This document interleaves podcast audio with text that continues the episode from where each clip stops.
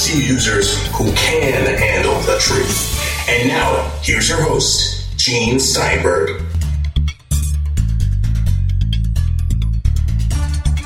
So this week on the Tech Night Owl Live, we'll be featuring Kirk McElhearn, the iTunes guy from Macworld. We'll be talking about the new operating systems from Apple. We'll also hear from Avram Pilch of Laptop Magazine. All this and more on the Tech Night Owl Live.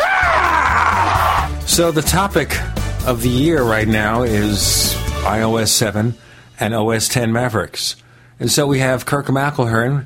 He's the iTunes guy from Macworld and he's going to tell you what he thinks about what Apple presented. Looking at iOS 7, there's been criticisms, Kirk, about the so called flat or two and a half D look. It's really 2D. I mean, the, the half D is. If you mean two and a half D because of the parallax thing, then yeah.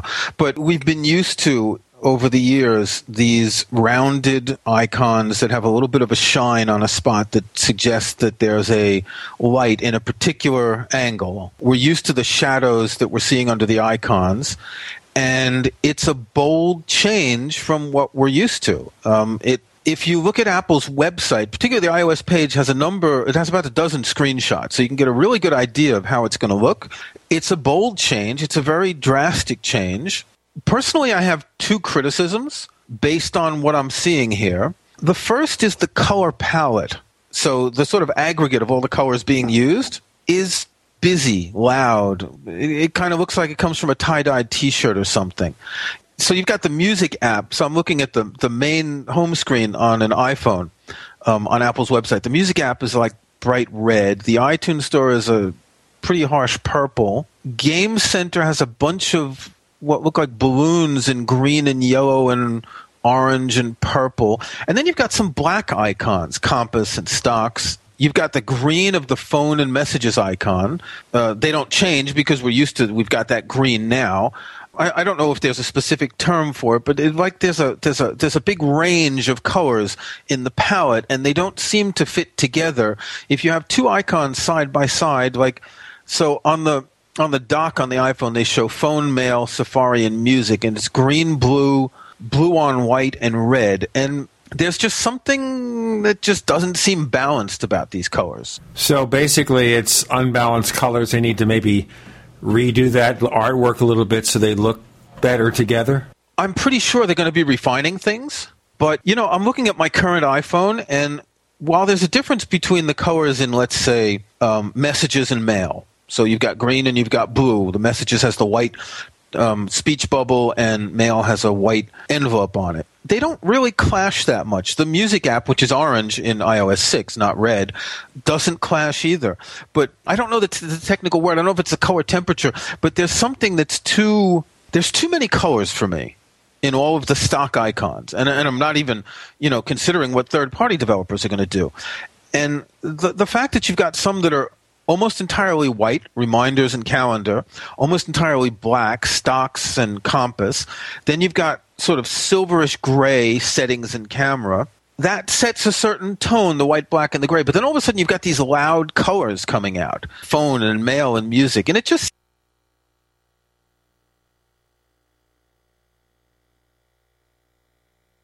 Sure, they're going to be refining these icons, and I don't know which beta they're up to, um, but there's going to be a point when the icons are going to be different. We may actually see more depth as they work with it because you said two and a half D. It's really two D. They're flat.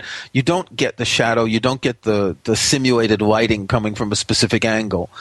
It looks weird compared to what we're used to. On the other hand, maybe it's time to move on and to have something new. So I'm not totally critical of the concept as such of the icons. Just the colors seem to be a little bit hard to. They just don't fit right together for me. So you think maybe there will be more color coordination as they proceed? None, the icons will never be entirely color coordinated. I mean, they're based on a certain palette of colors. In fact, if you look at the photos icon, you see the colors that are the core colors the red, the orange, the yellow, green, blue, purple, etc.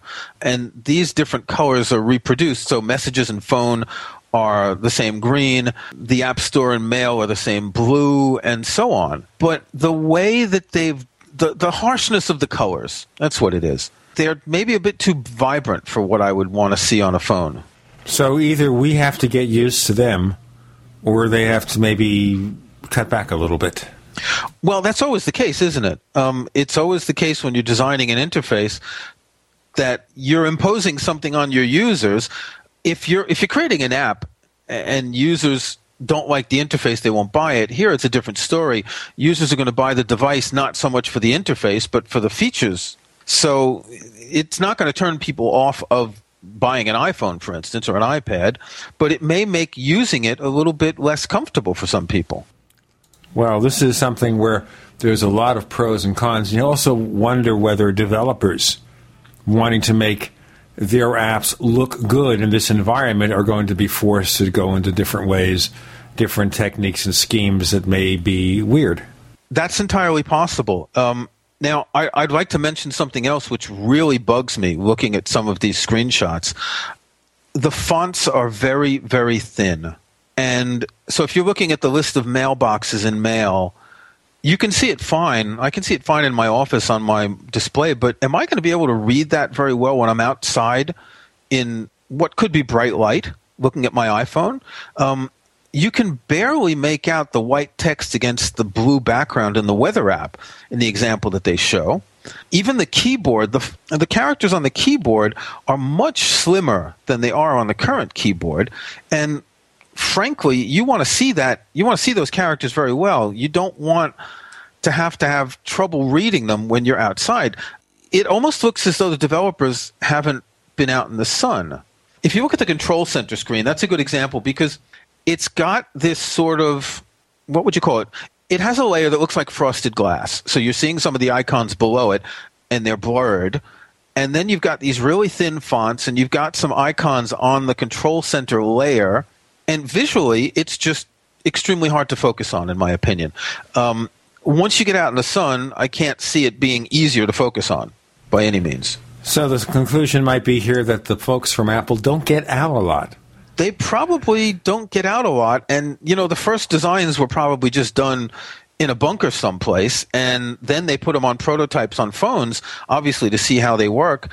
Um, I would hope they have rooms with bright lights so they can test. But when I'm looking at this, all the fonts are really thin and light and slim, and it just doesn't look to me like it's going to be really usable on an iPhone in real light, in real sunlight. Now, without putting you into a spot here, and we know that a lot of people who are tech writers have access to these betas, but maybe under non disclosure. So I can't ask you officially if you've taken a phone out into the sun to have a look. No, you can't, and I can't answer that because if I do, if I did have a developer account, I would be under a non disclosure agreement and I would not be able to talk about it. Um, I'm certainly free to talk about what I see on Apple's website because this is all public information. So basically, as long as you restrict your comments to what you see. Exactly. At Apple's website, what they've already disclosed about iOS 7, there you go. Right. Of course, the big thing here is not the theme, but the features, whether the new features are compelling enough. Yeah, well, it's, you know, some of the features have to do with design. So if you look at the Control Center um, screenshot on the iOS 7 page, it's a way of bringing features that you use often into one place, but will it be easily usable because of the way that that screen is designed? And, and I think that's an important question. Um, one thing that I'm, another thing I'm looking at is so you've got this new multitasking system, which I quite like the idea of seeing a page and an icon. But I'm just imagining holding a phone in my right hand, as I do, tapping the hold button twice to get to the multitasking thing, and swiping pages. Well, as I do that, my thumb is going to get in the way of the icons that are below the pages. And we'll get the rest of that answer in our next segment because it's fascinating about all the gyrations you have to go through here. With Kirk McElhearn joining Gene Steinberg on the Tech Night Owl Live.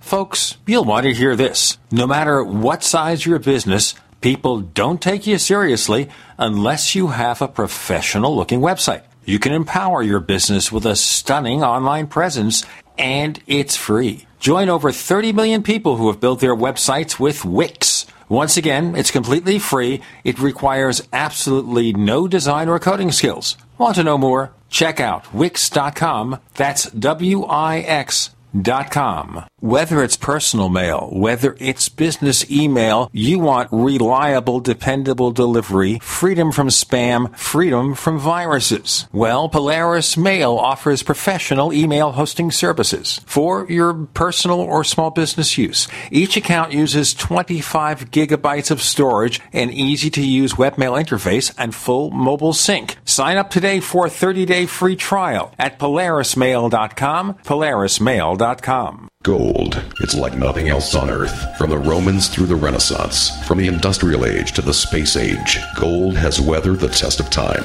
For 6,000 years, gold has remained the ultimate store of wealth. According to the World Gold Council and the U.S. Mint, demand is at an all time high. The stage is being set for the reemergence of gold as the common sense alternative to a fiat paper currency that gets weaker every day. Midas Resources is proud to offer the hard hitting report that arms you with the truth you need to protect you and your family from the Fed's plans for your hard earned money. Don't gamble with your future. Call Midas Resources today and ask for your free copy of As Good as Gold. Call 1 800 686 2237 for the report the Fed hopes you'll never see. As Good as Gold can be yours by calling 800 686 2237. If you have ever thought about owning gold, you must read this report. Call Midas today at 800 686 2237.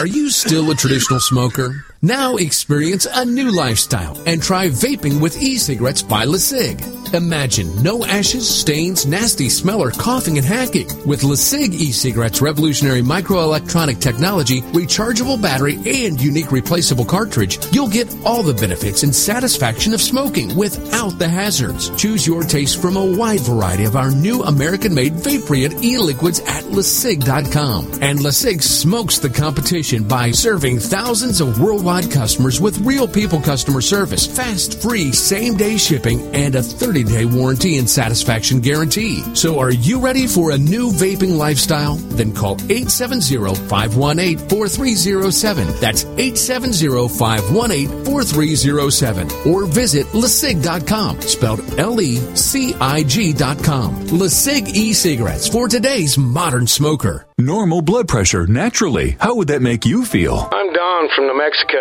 January of 2000, I had a heart attack. Then my real health began going downhill, and I had uh, high blood pressure, high blood sugar, poor vision, and I really wasn't sleeping well. I was a mess, pretty much. Don reports dramatic improvements with Heart and Body Extract. I started taking uh, Heart and Body Extract, and from within a few days, I started sleeping a lot better. My blood pressure uh, normalized, my blood sugar normalized, and uh, my sleep really did improve. Experience these benefits and more when your body gets what it needs with the assistance of Heart and Body Extract. Order at hbextract.com or call 866 295 5305. That's hbextract.com or call 866 295 5305. Folks, I did not expect this at all. By the seventh, eighth, and ninth day, I saw dramatic improvements from taking Heart and Body Extract. Details at hbextract.com or call 866 295 5305 for Heart and Body Extract.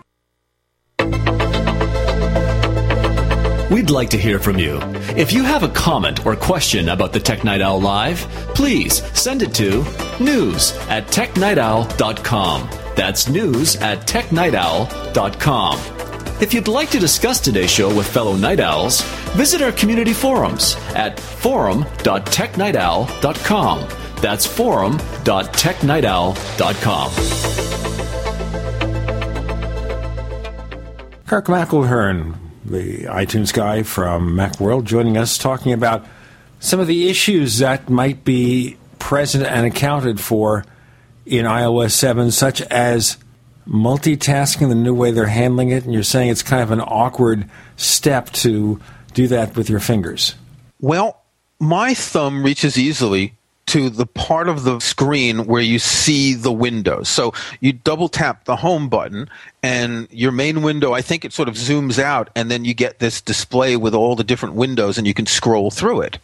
So my thumb would land around about the middle of the page, but it would also obscure the icons that are below them. Now, there are some apps that you can spot really quickly from their windows, from their pages, but others that you can't. I'd really want to see the icons above those pages instead of below. It's a really trivial thing, but they're putting the icons right in the place where your thumb is going to be, and that doesn't seem to me very well thought out. Hmm. All right. Well, I guess as we play with it, we'll have more to say about that. Anything yeah. in terms of the new feature set really look intriguing to you, showing lots of possibilities? Well, I really like. You know, you mentioned that I'm the iTunes guy at MacWorld, and I really like the idea of iTunes Radio. You know, there have been a lot of discussions about Apple launching a streaming feature. Would it be like Spotify? Would it be like Pandora or something else? The way iTunes Radio seems to work looks like it's a nice concept of having radio stations by genre or even by artist. And I talked to someone from a record label yesterday, in fact, and he was actually quite happy about it because um, on Spotify you get pittance for anything that's that's played. You have to have lots and lots of plays to make any money, but iTunes Radio is going to be designed to drive people to the iTunes store to buy music. So as you're listening to music, you're going to have these buy buttons that hopefully will lead people to buy music and not just listen to it. You can see if you look on Apple's page and you click on the you get a, a, little animation in the screen if you go to the iTunes radio thing and click on it, and you'll see that there's a button, or there's a price button along with the, the play pause and next button and, and all of that.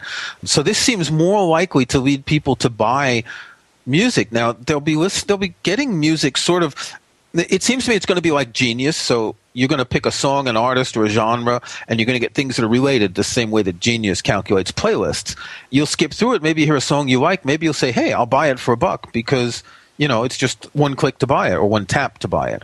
Both the concept of the iTunes Radio, which is, seems to be built on Genius, and the fact that it could lead to more income for record labels and artists, I think is very positive. So they're hoping that people will discover new music and suddenly want to buy that music, and making it a seamless process is going to help.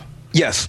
Unlike Spotify, you can't just choose to, to listen to an album. Um, so this means that you, know people won't be using it in the same way. They'll be using it sort of the way they listen to radio. Another point is that iTunes Radio is free for anyone with iTunes Match subscriptions. It costs $25 a year, and it's ad supported for anyone without iTunes Match. So Apple is going to be sharing the ad revenue with the labels whose recordings are played.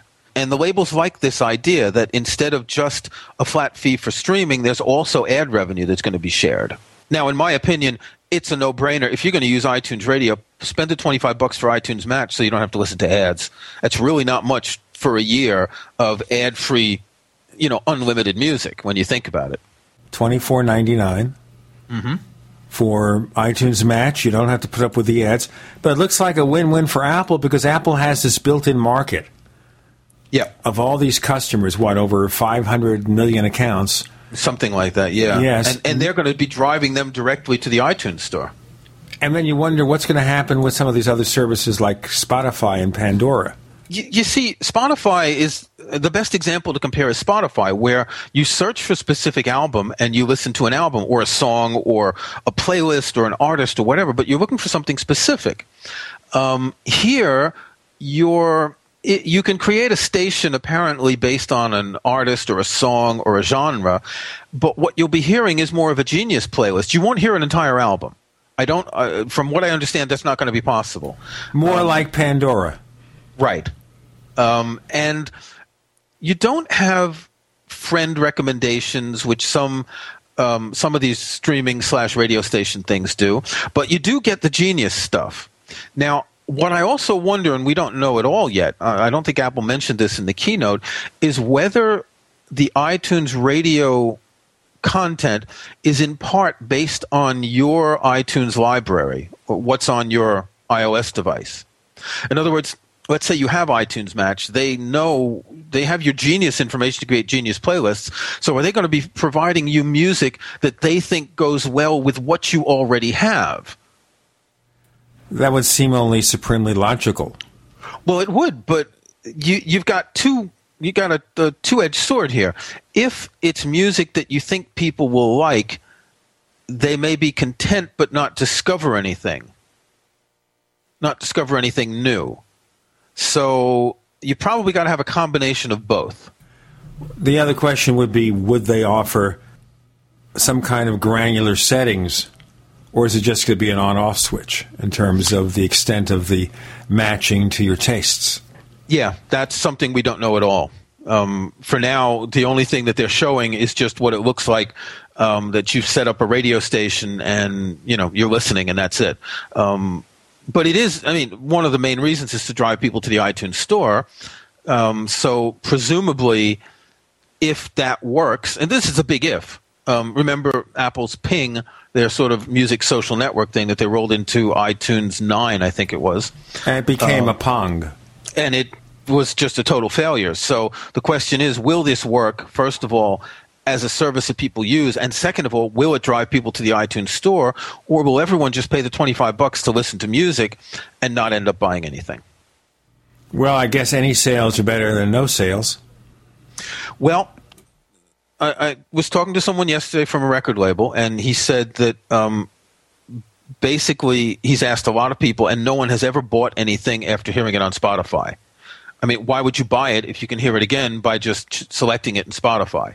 Now, the difference here, again, unlike Spotify, you can't choose a specific album, song, artist to listen to. You can choose it to create a station, in air quotes. Okay, so this is like Pandora, which is what we said before where right. you choose the kind of music you want. Right. And it's selected from your library and Apple's library, and you get a mixture. You can't just go back and say, Can I hear that tune again unless you buy it? No, but what you can do, there's a little star button, and apparently you can tap on that and say that you like this song. Um, now, this is going to have two effects, I would assume. One is to reinforce that in terms of, let's call it the Genius database. Um, and two, maybe it means that that song will come up again, but you don't know when. So it's still a random luck of the draw kind of thing. iTunes well, yeah, Radio, and we'll learn more about this very soon because we have Kirk McElhearn, the iTunes guy. I'm Gene Steinberg. You're in the Tech Night Owl Live. Are you tired of searching for great talk radio? Something more important. Search no more. We are the GCN Radio Network. Attack of the Rockoids has been well received by critics and readers alike. It's a thrill a minute story you'll never forget. A former U.S. military intelligence officer is haunted by intense dreams about a beautiful woman pleading for his help after a terrible battle in outer space. But the dreams turn out to be true and thrust him into a telepathic love affair with a woman whose faraway planet is intent on destroying the Earth. And now the gripping tale continues in The Coming of the Protectors. It's the second book of the Rockoids trilogy, a galaxy spanning adventure that pits our hapless heroes against powerful, fanatical enemies that threaten the lives of freedom loving beings everywhere. Attack of the Rockoids, and The Coming of the Protectors. Classic science fiction at its best, available now. For more details, visit rockoids.com. That's R O C K O I D S dot com. Got a simple question for you. Can you sell? Yes? Okay. Can you sell the intangible? If yes, and you'd like to work 9 to 5, Monday through Friday, with no overtime, no weekends, if you're passionate about not closing sales, but about opening relationships, if you truly have a desire to serve global clients who need your advertising expertise, and you're local to the Twin Cities and Burnsville, are hardworking, self driven, with experience in sales, marketing, or advertising, are personable, and a whiz on the phone, GCN wants to talk with you right now. GCN, the Genesis Communications Network, is one of the largest independent talk radio networks in the world, and we're hiring right now. We offer benefits and an excellent commission structure. Experience preferred, but we'll train the right person. Is that you? Submit your resume today to advertise at GCNlive.com. Again, that's advertise at GCNlive.com. Come work with the Genesis Communications Network, an equal opportunity employer. Oklahoma reminds us there are many kinds of storms in our lives. Nature regularly sends us destructive storms. 24 hours before a storm strikes, people panic. It would be wise to prepare ahead of the panic curve. The food price storm from drought and livestock problems is forecast to hit ridiculous heights by the end of the summer. Wonder if there'll really be a problem? eFoods Direct has a plan to maximize your food dollar and guarantee you'll be glad you ordered food. Until July 10th, buy three of any food item and receive the fourth one free with free shipping. The guarantee. After September 20th, when you've seen what happened with food prices and shortages, if you're not glad you ordered food, return the food unopened for a full refund. Go to efoodsdirect.com slash Alex or call 800 409 5633. Your peace of mind guarantee. efoodsdirect.com slash Alex or 800 409 5633.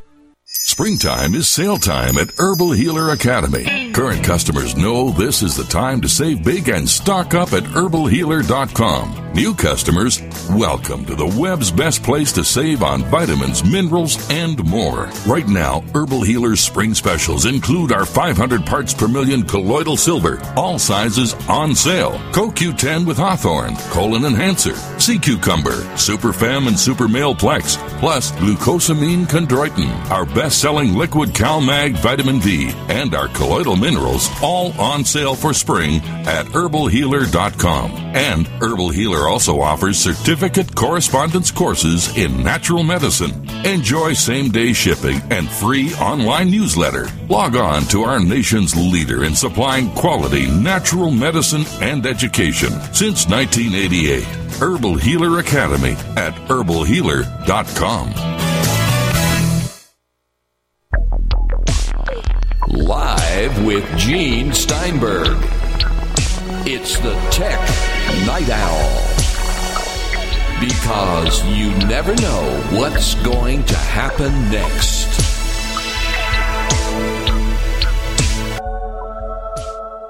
He is Kirk McElhearn, the iTunes guy from his secret estate below Stonehenge. No, No, no, no, no, no, no. I'm in York.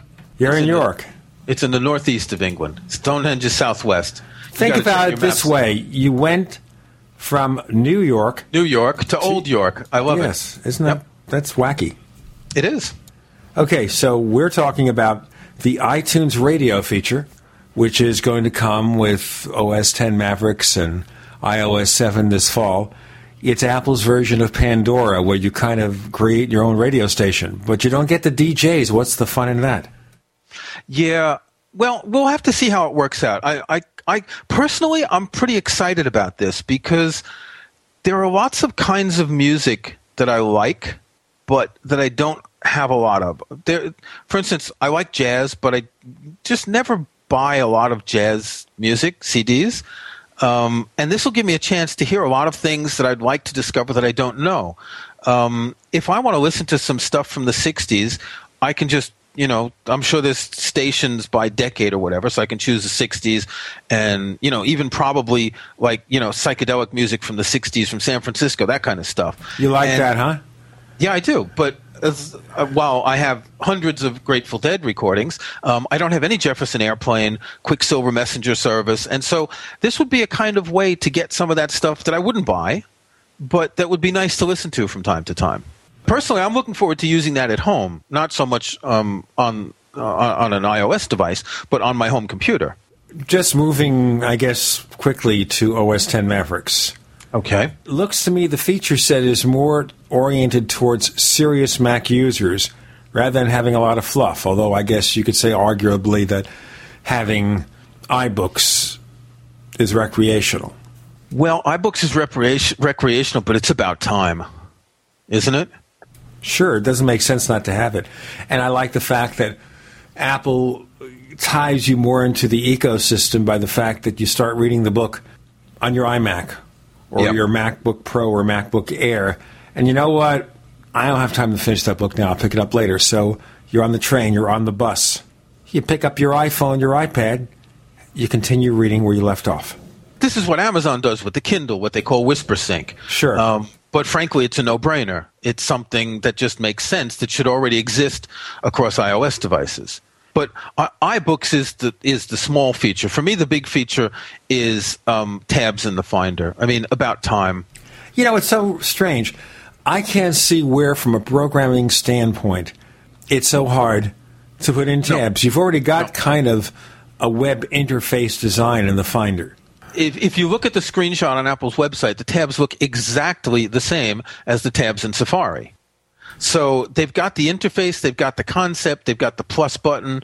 Um, I don't recall if they showed us anything with um, mission control, but I'm assuming there's going to be some sort of a gesture to show all the tabs the same way you can in Safari. So it's you know it, it, we're dealing with a concept that's been in Safari for years now. The the tabs. It's Um, like and- they put Finder improvements on the back burner. Yeah.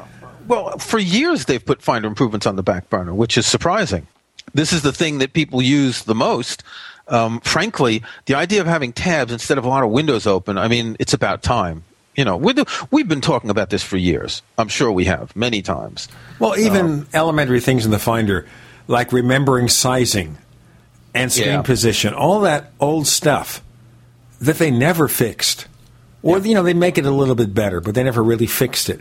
And now we've got a Finder system that basically borrows from Safari, borrows from third party Finder alternatives. Like Path Finder, which already has tabs. Right. They also have a kind of a dual pane view, where in the Well, same got- Finder window you can see. views. And, pardon? Path Finder has 15 different views. Sure. But I'm talking about that particular feature. But as you said, Path Finder does a lot more in the Finder, even with Finder tabs and Finder tags. Yeah. Now, I'm not so hot on tags. I don't see that this is going to be extremely useful for me, but this is something I've got to put into my workflow. Um, I tend to keep files together. So it seems to me that tags are for someone who just dumps all their files in one folder and wants to tag them rather than putting all the files for a specific project in a subfolder, which is what I do, what probably what you do. And I'm not sure that I'm going to really use tags any more than I use labels today. Well, I think people have asked them to restore something like the labels feature in OS 9. Yeah. And so maybe this is their final alternative. Well, this is something that's better.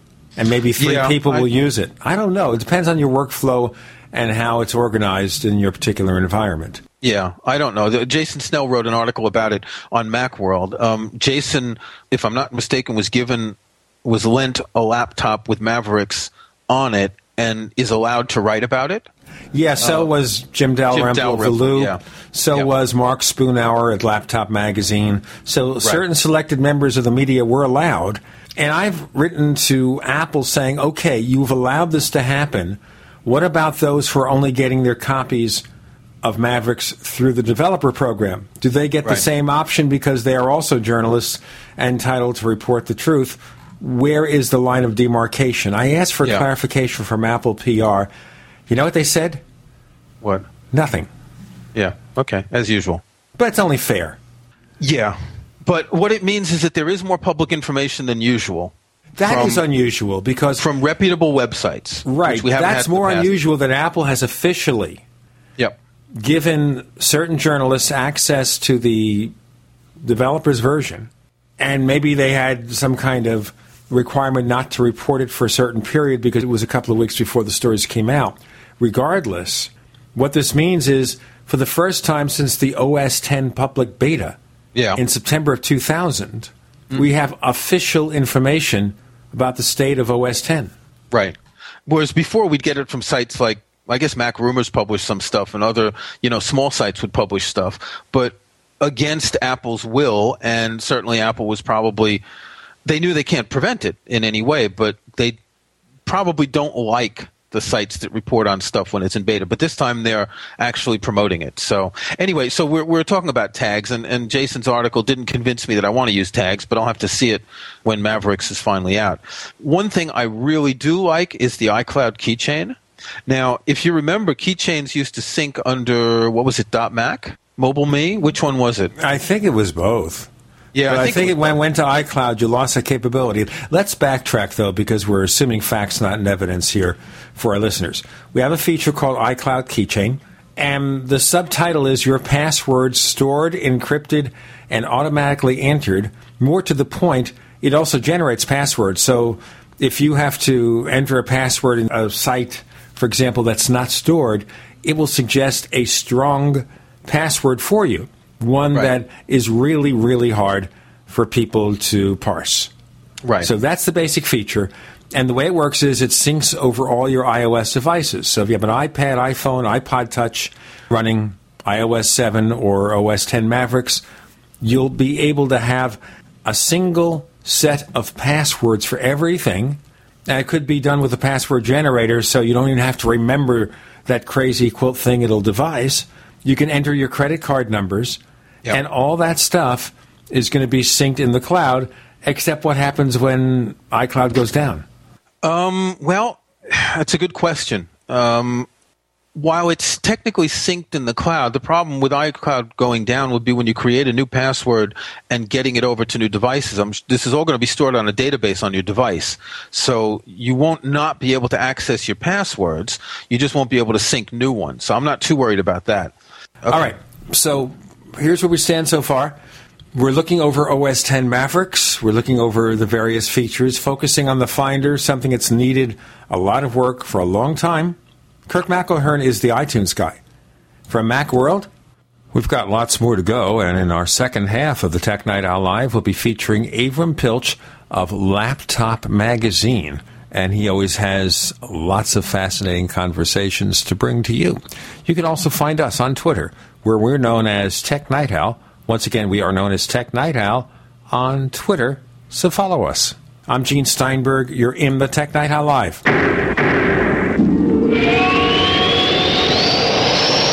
The GCN Radio Network, providing the world with hard hitting talk radio. GCN. Great talk radio starts here.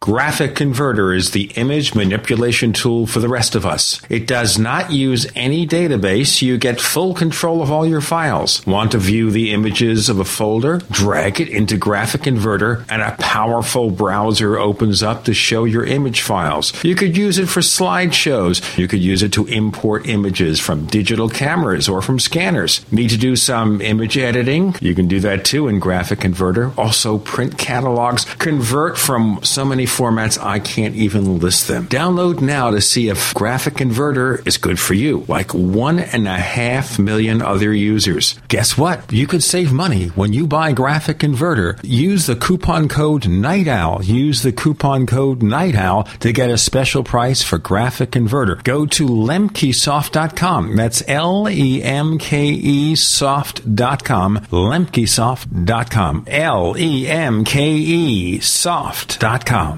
Nutritious food is real body armor. It builds muscle, burns fat, improves digestion, and feeds the entire body the nutrients it needs. Did you know the U.S. government banned the hemp plant from growing in the United States and classified it as a Schedule 1 drug to hide it behind the marijuana plant? People have been confused about this plant for over 80 years, and many still don't know what hemp is. So now you know hemp is not marijuana, and marijuana is not hemp. They are different varieties of the same species. HempUSA.org wants the world to know these basic facts and to help people understand that hemp protein powder is the best kept health secret you need to know about. Remember, hemp protein powder contains 53% protein, is gluten free, anti inflammatory, non GMO, and is loaded with nutrients. Call 888 910 4367, 888 910 4367, and see what our powder, seeds, and oil can do for you. Only at hempusa.org.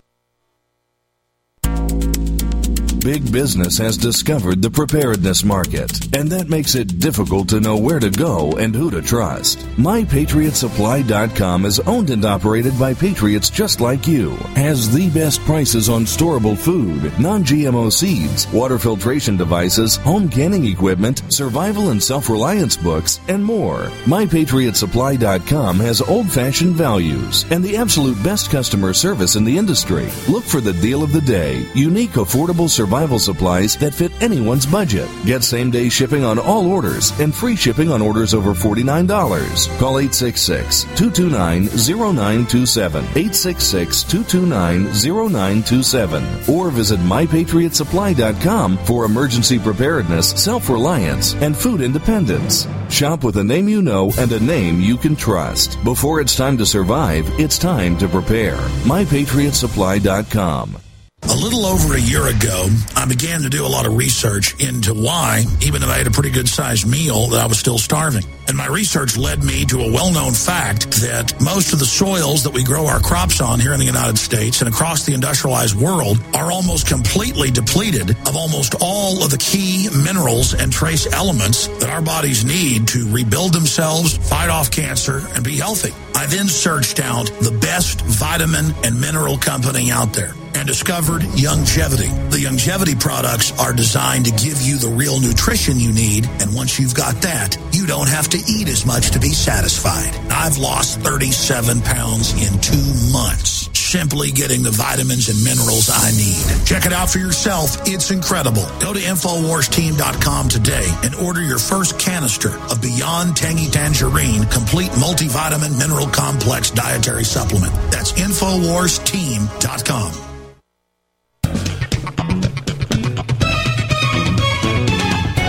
know what's going to happen next? Well, here's the Tech Night Owl. Live with Gene Steinberg.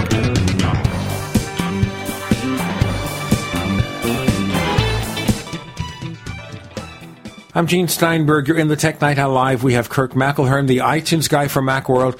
We're talking about OS 10 Mavericks. Understand here that the information we're giving you is based on what Apple has in their site a preview of the next big release of the world's most advanced desktop operating system coming this fall, etc., etc. That's what Apple says. And so we're discussing what's there.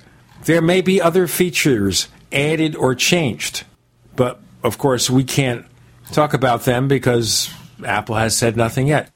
Although it does look like they're moving fast because they came out with a developer preview 2 two weeks after the first one, and there are reports that next week there's going to be an iOS 7 Beta 3. So there might be another developer preview from Apple. If this is the case, they may be really pushing to get this thing released before fall begins. If I remember correctly, with the 10.8 release, we didn't get a second developer release for quite some time after the first one. Yeah, it came out in February, and you really didn't get any update until like June. Yeah, it was, yeah, because there was a preview in February for release in the fall, and then there was a long time until the WWDC before anything else came out. So here they came out later, but it seems like it's more polished if they're already getting new betas out. And if it keeps up at this rate, you kind of think, heck, they'll wrap this up in August, release in early September or late August. You know, before we go into other features of OS 10 Mavericks, I noted one thing. Correct me if my memory is wrong. Okay, during the Worldwide Developers Conference, when we were learning about the features of OS 10 Mavericks, Craig Federighi said it'll be available this fall for download. He didn't say for sale. He said for they download. didn't mention a price, yeah. Um, no, but he said download. He didn't say sale. Yeah. And I'm thinking Now- here, you know what? It's going to be free. That's it. What's the point? What's the point of charging twenty dollars for it? That's a drop in the bucket for Apple. Make the thing free. Freak out Microsoft. Of course, Microsoft is making the Windows 8.1 update free, but that's really a serious bug fix for a very flawed operating system. Here, Apple's giving you a major new release, and they give it to you free. It'll immediately get the majority of Mac users to update and to use the new features. Um, one thing I find very interesting is that every single Mac that can run 10.8 will also be able to run 10.9. Now, That's we've according had- to reports of the developer release, but we have to assume, based on past experience, that when Apple puts system requirements and developer preview, just about every time, that's exactly what's going to happen. So what this Yeah. means is, if your Mac can run Mountain Lion now, the upgrade to Mavericks will be seamless. Maybe it'll be free, but more to the point, if your app is compatible, there's no reason not to do it. if your Mac is compatible. If your app is compatible. In words, if the apps you need. Ah, if your apps if the apps that you need are compatible, Right. And we hope most or all will be. Yeah, I think it's quite interesting because we've always had this period of people complaining, "Oh, I just bought this Mac 3 years ago and I can't update it." And this time everything that runs 10.8 is going to run 10.9. You know what's very interesting about this is the fact that we're covering Macs from 4 to 6 years old depending Yes. on the model. That's Yeah. quite a stretch. Well, you know, we haven't really been. It used to be a question of processor speed and all that, and that's not an issue anymore. New Macs aren't that much faster than old Macs. Remember when it used to be from year to year, you would sort of double the processor speed, or you, it would double every 18 months or something like that. We haven't been seeing that. We've been seeing more efficient processors, particularly in, in, in energy efficiency, but we haven't seen the speed increase an awful lot. So the needs of this operating system aren't that different from what's available in these Macs that are four, five, six years old. And I think that's a good thing. And part of it is the graphics processor, the fact that in recent years, the graphics processors have been able to handle more of the work that's offloaded to them. But if you look Right. right now, we'll use Macworld magazine as a point. Macworld will do a test of a new Mac, and they'll give the standard versions, the loaded, customized versions. Normally, performance differences range from 5 to 20%. That's barely discernible. The only thing that really shows a difference is where there's a faster graphics processor and also the use of more solid state drives. That's where it speeds up. Now, that's the other thing about Mavericks we want to talk about here is Mavericks, if you believe the preliminary benchmarks based on beta versions of the software, most everything is noticeably faster, and there's an actual, real, measurable advantage in battery life. Yeah. And which which brings us down a, a nostalgic path, doesn't it? Um, because they're compressing memory, just like RAM Doubler used to do. Do you remember that under System Seven? RAM Doubler was a utility. It wasn't cheap, but RAM was extremely expensive back then. And what it did was, at the system level, it compressed what was in your RAM, so your RAM could hold more. It was like taking making a zip archive of what was in the RAM. And since reading RAM is extremely quick, it could decompress it when it needed it, um, and you wouldn't get much of a hit in terms of processor time. So one of the things they're doing in order to um, basically both save energy and make the system snappier is compressing what's in RAM, which means two things. One, you'll get a, a more responsive system and you'll save battery life. But two, you may not need to get extra RAM in your next Mac. Depends on what you're running. And of course, the new Macs have more RAM than the old ones. The cheapest Mac, the MacBook Air, I remember when it had two gigabytes of RAM. Now it has four. Yeah. And I think the basic um, MacBook Pro has eight. So you probably have enough for most of the apps that you need anyway. It means fewer people need to upgrade RAM. And anyway, Apple's made it impossible on all of these models. That's true. Uh, unless you do it as a, as a, a build to order thing when you order the Mac. But you know, it's it's interesting. So we're talking about computer speeds, and I'm sure in the past I've mentioned that I, I used to function on a sort of 18 to 24 month cycle. Um, I would get a new Mac and I'd keep it a year and a half, two years, and then I would sell it and buy another Mac. Um, and I did this for two reasons. One was because um, after about a year and a half or two years, a Mac still has enough resale value to make it worth selling. And two, this would allow me to get a new, much faster Mac at that time. Now, I'm currently using a Mac Mini that is well over, it's over a year and a half. So I think I bought it in November 2011. There, I have absolutely no need to update this Mac. I have absolutely no need to replace it. I can't see anything that's slow or lagging, and I can't see any advantage to buying a new Mac right now. Well, I'm looking at a 2009 iMac when they first came out with that particular generation design, where it became basically a really powerful computer that was only slightly slower in most circumstances than a Mac Pro, except for mm-hmm. really severe rendering and everything. Now, it still runs pretty good. I don't see a slowdown. However, I would love to have a solid state drive, and I would consider buying a new iMac with a Fusion drive, which is this kind of hybrid arrangement that Apple came up with. Right. That would be interesting. But as it stands, assuming this computer holds out, I have no real severe reason to upgrade. As a matter of fact, were I to buy a new iMac, I have a friend who might acquire this one. And assume, as far as he's concerned, it would be a perfectly first class product. Well, what I did when I bought this Mac Mini is I thought ahead. I have the 2.7 gigahertz uh, Core i7 model. That was the fastest processor available, and I got it with an SSD, which at the time was a lot more expensive than it should have been, or a lot more expensive than it is now. It's still But- too expensive, I'll tell you. Right, but what it means is that I'm looking. The current Mac Mini is a 2.5 Core i5 or 2.3 quad core i7. I don't know how that relates in terms of speed, but for what I do, it doesn't matter. But I'm pretty well protected by doing that, by getting the SSD, the faster processor, and about six months ago, I put 16 gigs of RAM in it because I had eight, and it was just paging a little bit too much um, when I had you know a dozen applications open. So I, I really future-proofed this Mac when I bought it, and it's a good thing because now um, you know I'm comfortable. I don't need to get another one for quite some time. I think Apple now is more content with the fact that people will replace their Macs not quite as often. So they have to push more towards new sales to keep the market share up. Yeah, I would certainly assume that that's the logic.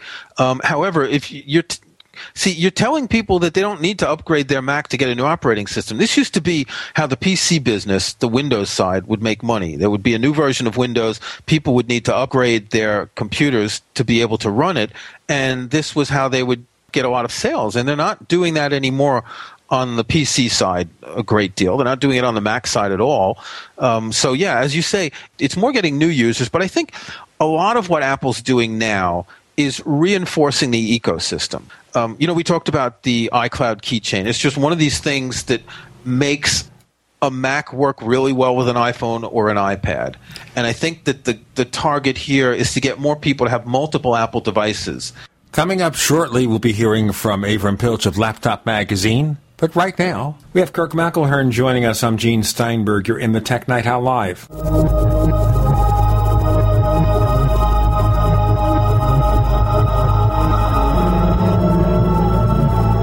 America's number one source for independent talk radio for over a decade. We are the GCN Radio Network. Hi, this is Ted Anderson. If you'd like to listen to GCN programs on the go, I have great news. GCN has created a Droid and iPhone application, and it's free. Just as easy as going to GCNlive.com, click on the banner, and download. Before you know it, you'll be listening to your favorite hard hitting GCN shows, live or on demand, right on your Droid or iPhone, 24 7 and on the go. So download the Droid and iPhone app free by clicking on the banner at GCNlive.com. Thanks again for listening to GCNlive.com. Again, that's GCNlive.com. We, the people, grow cotton, weave fabric, engrave ink, embed strips and fibers to protect from counterfeit and carting to a private bank, having it lent back at interest, forcing taxes to service debt. This capitalism, or was Jefferson correct when stating a central bank issuing the public currency is a greater menace to the liberties of the people than a standing army? Ted Anderson, I'm placing a free silver dollar in a book that explains our monetary system. Call for your copy, 800 686 2237. It's time to understand the system. Call 800 686 2237. That's 800 686 2237.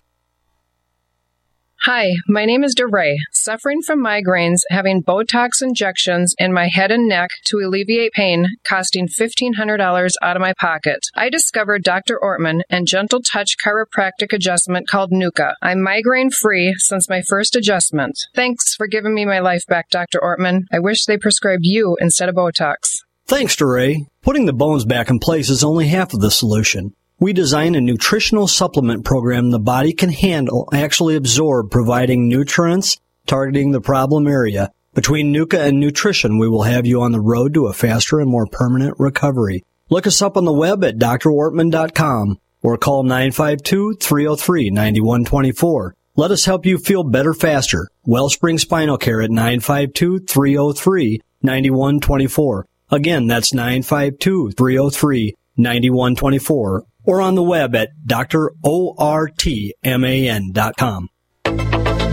Welcome back to the Tech Night Owl Live, where you never know what's going to happen next. And now, here's Gene Steinberg.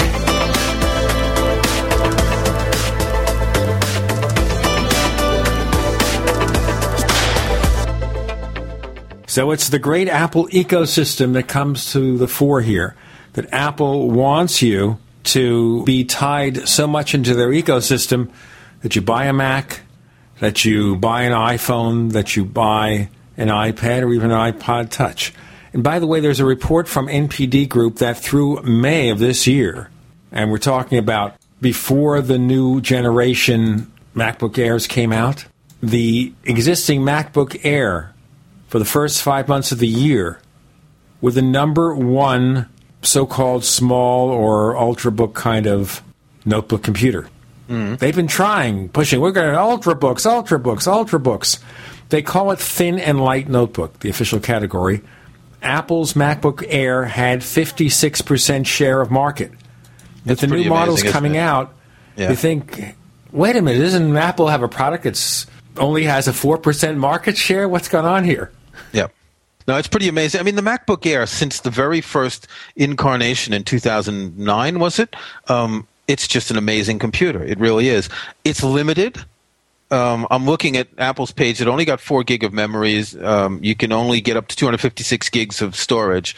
But for a computer to take on the road, it's just so light. It really is. And someone with a really old Mac, you know, you get the basic versions 128 gigabytes. Now, I have someone, friend, who has a Mac Mini as his desktop computer. And I guess it has, what, 256 gigabyte or 500 gigabyte hard drive. He doesn't use that much of it. And he's looking for a notebook computer. And I said, you know what? You got a separate display already. You get the mouse, the keyboard. Why don't you get a MacBook Air, the new model, and use that as your number one computer for everything. When you get home, you just plug in the display. You know, get a Thunderbolt to DVI adapter cord for what twenty nine dollars. Yeah. Well, I have to admit that I'm a bit spoiled by the MacBook Pro with the Retina display. Um, as much as I really like the MacBook Air, if my main computer were a laptop, whether or not I would connect it to an external display or not, um, I would want to go for that. So the MacBook Air for me is something you're going to take with you. Um, Now, being spoiled, would you consider here now that you've gone to a Mac Mini? We're going to have a brand new Mac Pro coming, I guess, this fall. We don't know what the price is going to be. I have absolutely no interest in the new Mac Pro. Okay. None at all. Um, I had a Mac Pro that I bought. I think it was in 2006. Was that when the first Mac Pro came out? Right. It came out the summer of 2006, and that completed Apple's migration to Intel like six months ahead of time. Right. And I bought that and I used it for about two and a half years and sold it. Um, it was big. It was a little bit noisy. Um, it was really overkill for what I do. Um, that was before the Mac Mini came out, obviously. Uh, the iMac at the time wasn't very powerful with compared to the Mac Pro. And what I particularly liked was the ability to have four hard drives in it. Um, I have a very large digital music collection, but now I've got my digital music collection on a what is it? Um, Western Digital MyBook Thunderbolt. So I have two times two terabytes connected to my Mac Mini via a Thunderbolt connector. Don't need those internal drives. Of course, the Mac Pro won't have internal drives, um, but I don't need the power. The only people that need that power anymore um, are really developers, people who work with audio editing, video editing, photographers, things like that. There's absolutely no need for an average user to have that. Um, personally, if I had to choose among any of Apple's computers to have one single computer, I would choose um, a Retina MacBook Pro because the display is just so wonderful. This would be the 15 inch version. Well, no, it would be the 13 inch. See, if it was going to be a, a computer that would be only on my desktop, it would be the 15. But if it was going to be something to carry around, it would have to be the 13. I'll tell you, I'm so used to 27 inches. Well, it's going to be really Yeah. hard to downsize. I'll tell you. Also, Well, see- I wonder also when Apple releases the Mac Pro, will they also release 4K displays for the motion picture industry for video editing? There's absolutely no need to have 4K displays because this is a technology that's totally useless. Um, you can't see the difference between a 4K display and a standard HD display at the distance at which you watch the television. Except for the fact that Apple advertises that the Mac Pro will be able to drive three 4K displays. They made a point of that.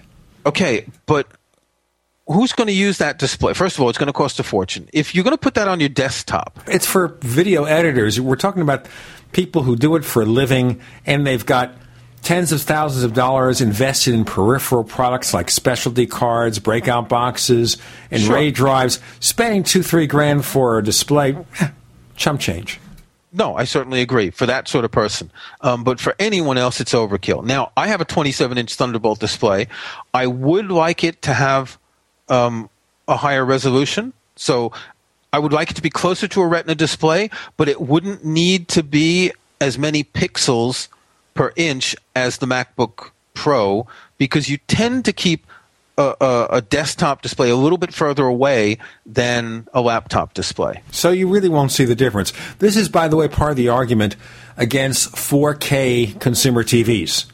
You know, all the companies want to get into selling you brand new flat panel TVs, get 4K, it's also called Ultra HD. The problem being here that unless you get like a 60 or 80 inch display, you're not going to see the difference at a normal viewing range. And, and sit four feet away from it. Well, who sits four feet away from the TV anymore? Well, no one. No one. You have to be very close to be able to see the difference on a TV. Um, believe it or not, a lot of people who up, upgraded from a 720p to a 1080p TV probably don't see the difference either at a normal distance. So, but that's yeah, this is all marketing, you know. They're, they're going to try and put it off on people. The the thing is, the TV industry has done quite well in um, upscaling to HD and getting people to replace TVs. They're not going to get people to replace TVs again.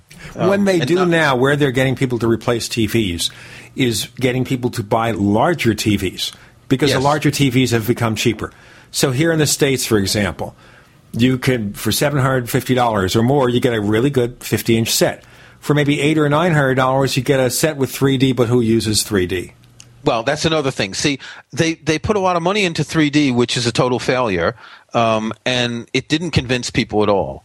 Um, they're going to see one of the reasons 4K won't take off is it can only be used for one thing.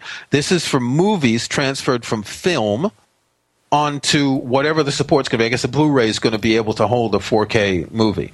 Um, you're not going to get every TV studio in the world upgrading from HD to 4K hardware. And you also have to understand here that more and more movies and TV shows are not done on film anymore. Right, they're, they're done, done with di- high resolution digital cameras. Yeah, but you're not going to get the TV people upgrading to something higher than HD. They They've won't because there's no way to distribute that to the mass market because that higher bandwidth means that your cable and satellites yep. providers have to offer fewer stations because it consumes all that bandwidth.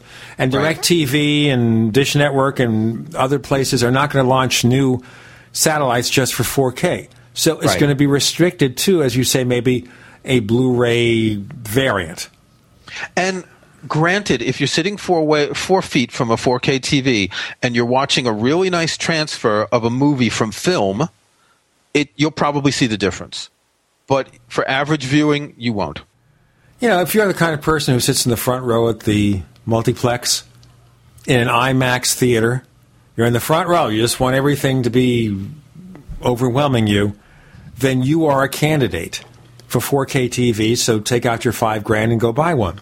Yep.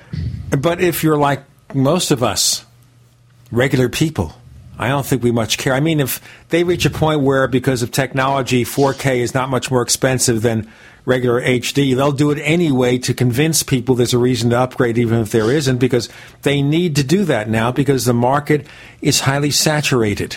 Yeah. And they are looking desperately for a way to get you to buy a new TV. But the problem is here is that something like a LED TV is good for 10, 15 years. Mm. Your plasma is good for maybe 10 years. And this is yep like running it six, eight hours a day. So where's the need? We need to tell you. We have Kirk McElhearn joining us. I'm Gene Steinberg. You're in the Tech Night Owl Live.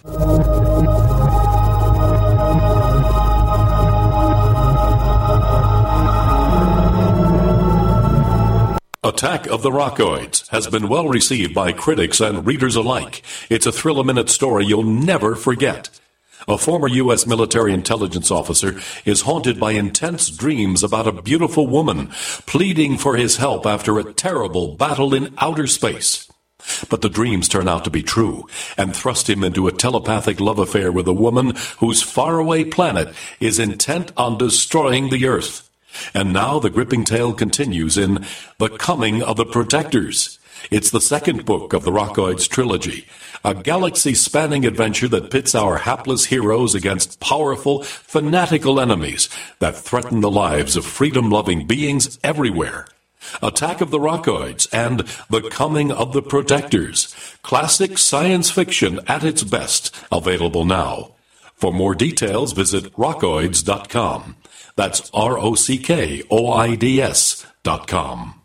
Hi, this is Gary Cooper with Midas Resources Gold and Silver. Don't be surprised when the global elite confiscates money from your bank account one day. They have already very clearly telling you that they're going to do it. With what just happened in Cyprus serving as a blueprint for future bank bailouts, if you are concerned about keeping your money, why not consider storing your wealth in gold and silver? Call me, Gary Cooper, at 1 800 686 2237, extension 130. Together we'll discuss your options of buying gold and silver. Again, the global elite have plans for your money, and it doesn't include you. So call me, Gary Cooper, at 1 800 686 2237, extension 130, and I will send you a booklet with 10 reasons why gold and silver could be right for you. Again, don't get caught with money in your account when the next bank bailout hits. Call me, Gary Cooper, at 1 800 686 2237, extension 130. Are you still a traditional smoker? Now experience a new lifestyle and try vaping with e-cigarettes by LeCig. Imagine no ashes, stains, nasty smell, or coughing and hacking. With LeCig e-cigarettes revolutionary microelectronic technology, rechargeable battery, and unique replaceable cartridge, you'll get all the benefits and satisfaction of smoking without the hazards. Choose your taste from a wide variety of our new American-made Vaporeate e-liquids at LeCig.com. And LeCig smokes the competition by serving thousands of worldwide customers with real people customer service, fast, free, same day shipping, and a 30 day warranty and satisfaction guarantee. So are you ready for a new vaping lifestyle? Then call 870 518 4307. That's 870 518 4307. Or visit LeCig.com, spelled L E C I G.com. LeCig e cigarettes for today's modern smoker. Digestive health is the key to wellness and elimination of toxins. That bears repeating. Digestive health is the key to wellness and elimination of toxins. And Pro EM1 Daily Probiotic Cleanse is the key to digestive health. Pro EM1 is a powerful liquid probiotic, strong enough to cleanse, gentle enough to use every day. Pro EM1 is dairy, wheat, and soy free, contains all natural and certified organic ingredients, contains no preservatives or animal products, supports a healthy digestive and immune system, supports weight loss, improves absorption of food nutrients, aids in controlling yeast infections, is never freeze dried, and uses three groups of live, viable, beneficial microbes to cleanse and remove toxins. Order Pro EM1 Daily Probiotic Cleanse at Teraganix.com, spelled T E R A G A N I X.com, Teraganix.com or call toll free 866 369 3678. That's 866 369 3678. Pro EM1, the raw probiotic.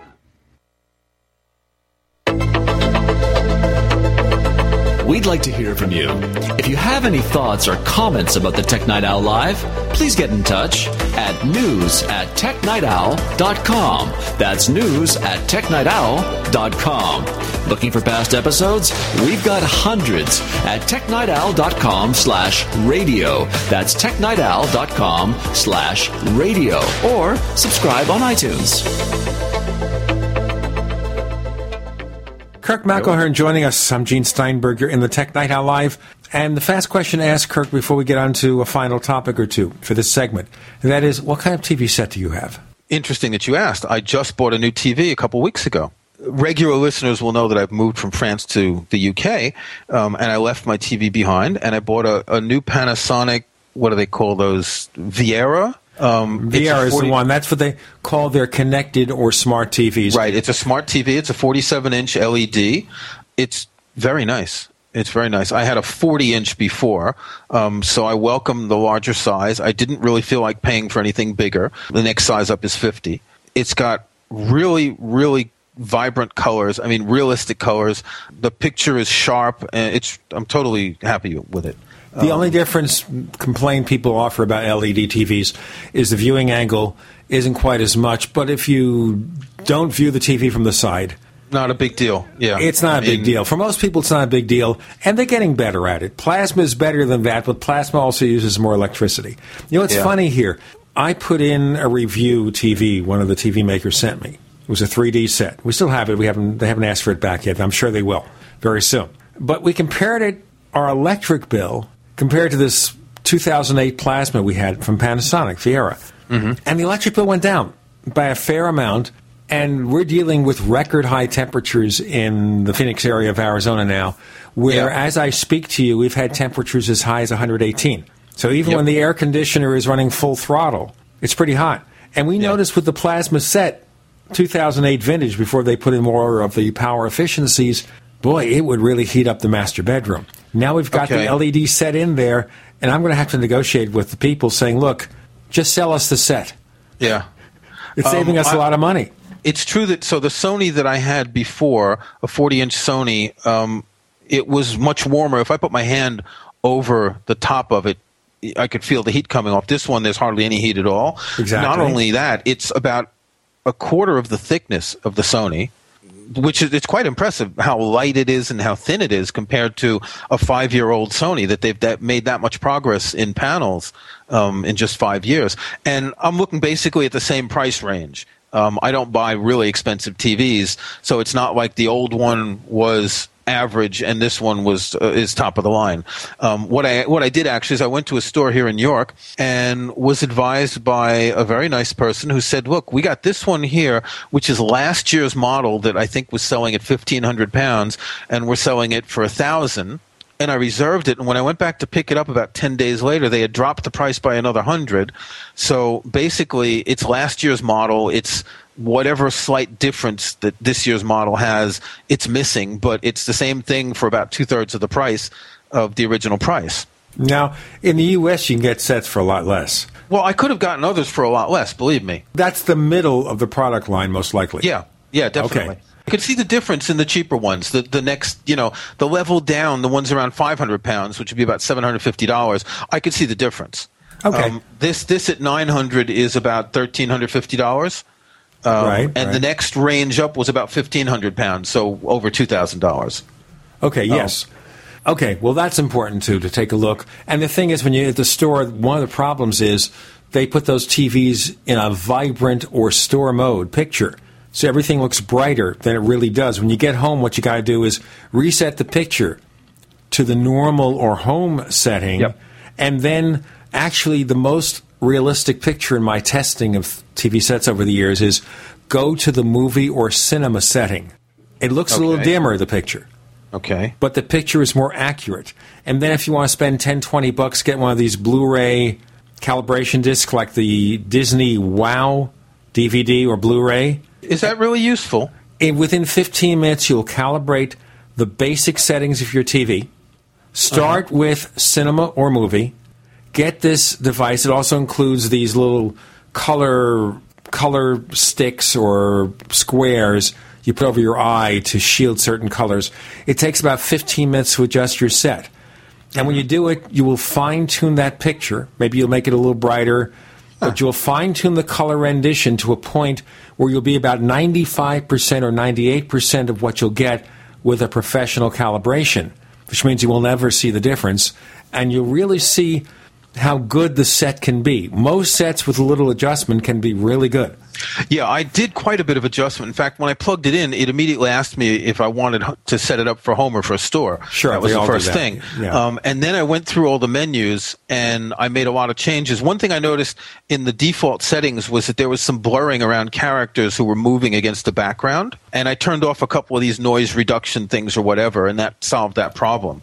Um, but I didn't know about Blu-ray calibrations, and I see there's one here, a region-free U.S. import for fourteen pounds fifty. It is very user friendly.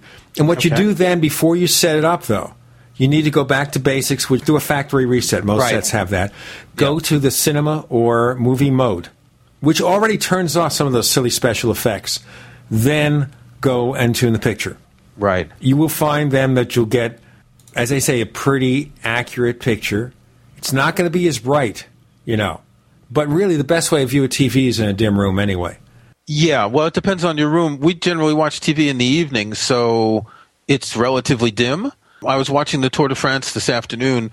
Uh, we have very large windows in the living room, so it was bright, but the TV's bright enough. The TV has a, a self-adjusting brightness thing as well. I don't like those features, but if you like it, try it. I, have ne- I've never had a point where I've thought it's too bright or too dim. Unlike on my Thunderbolt display, my Apple Thunderbolt display, when I set the automatic brightness, I find myself changing it from time to time. Well, in the case of the set I've been using, it's a Vizio. It's from their E series, which is their budget line, but it's a 3D set, which means nothing, by the way. Yeah. What I did is turn off that feature that annoyed me. I set the picture in not a dim room, not a bright room, but at a point where I basically turn the lights off during the daytime with the blinds closed. So it's still fairly bright in the room, but like halfway between night, halfway between daytime.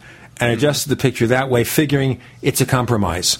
So I don't have to play around with anything. So therefore, maybe I'm not getting the ideal picture for nighttime viewing, not getting the ideal picture for sunlit viewing, but I'm getting the best compromise. Everything's a compromise. This is one way. Some sets have THX, which is Yeah, you switch don't to have that. THX. You know, it's the next step up in terms of pricing.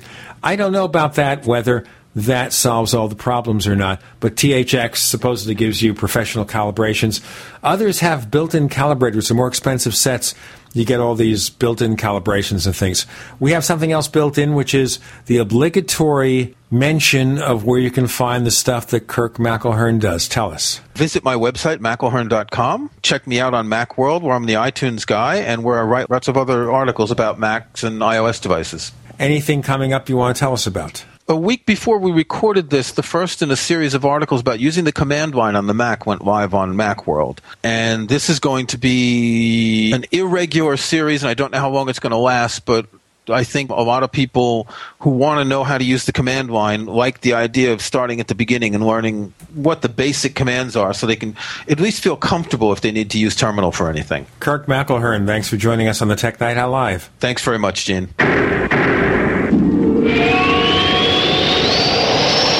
Are you tired of searching for great talk radio? Something more important. Search no more. We are the GCN Radio Network.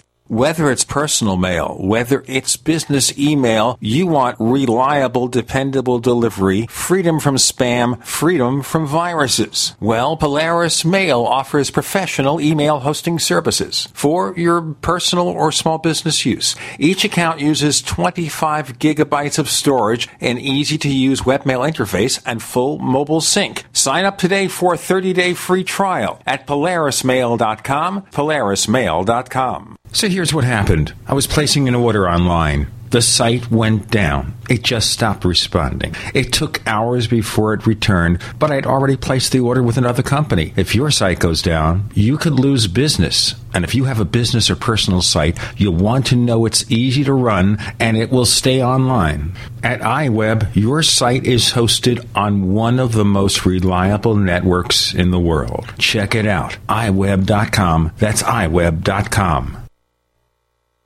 We all know that Berkey Water Purification Systems are the most trusted name in water filtration. As an authorized Berkey dealer for over six years and serving thousands of satisfied customers, the Berkey Guy offers amazing specials for Berkey water filtration systems. The Berkey Light systems include a set of self-sterilizing and recleanable black purification elements that purify water by removing chlorine, pathogenic bacteria, cysts, and parasites to non-detectable levels and remove harmful chemicals such as herbicides and pesticides. Order the Berkey Light system today, complete with two black Berkey elements for only $231, and the Berkey Guy will ship your order free of charge. With the purchase of a Berkey Light, the Berkey Guy is also offering a set of fluoride and arsenic filters for only $39.99. That's over 30% off the retail price. Call the Berkey Guy at 1 877 886 3653. That's 1 877 886 3653. Or order online at goberkey.com. That's goberkey.com today. If you owe the IRS back taxes, listen carefully.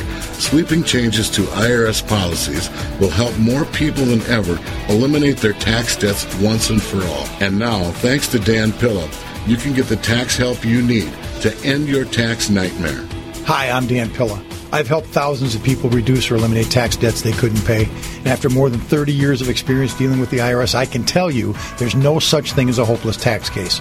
With the IRS's new policies, it's easier than ever to put your tax debt behind you once and for all. Call now at 800 346 6829 to learn how I can help you. You know your IRS debt will not go away by itself, but you don't have to live in fear anymore. Call 800 346 6829. Learn how I can help you eliminate wage and bank levies, release tax liens, and negotiate a settlement with the IRS that will put your tax nightmare behind you forever. Call 800 34 no tax or go to my website taxhelponline.com. That's taxhelponline.com. I have bought a few bottles of heart and body extract and have to say that it, it certainly does work. That's what Jack from Michigan had to say after his experience with heart pain and what he did to treat it with heart and body extract. I actually had a huge heart flutter. I was also having some edema around my ankles and very worrisome clot in my uh, right leg that would happen from time to time while I was trying to sleep. Heart and body extract is all natural with no negative side effects. It will help repair or correct past problems associated with the heart and body circulation. After my second bottle of heart and body extract, all problems are now gone. Order at hbextract.com or call 866 295 5305. I ordered a third bottle of heart and body extract for maintenance as I want to keep everything working. Order Heart and Body Extract at 866 295 5305 or hbextract.com. Heart and Body Extract for a long and healthy life. What's going to happen next? You never know when you're listening to the Tech Night Owl live with Gene Steinberg.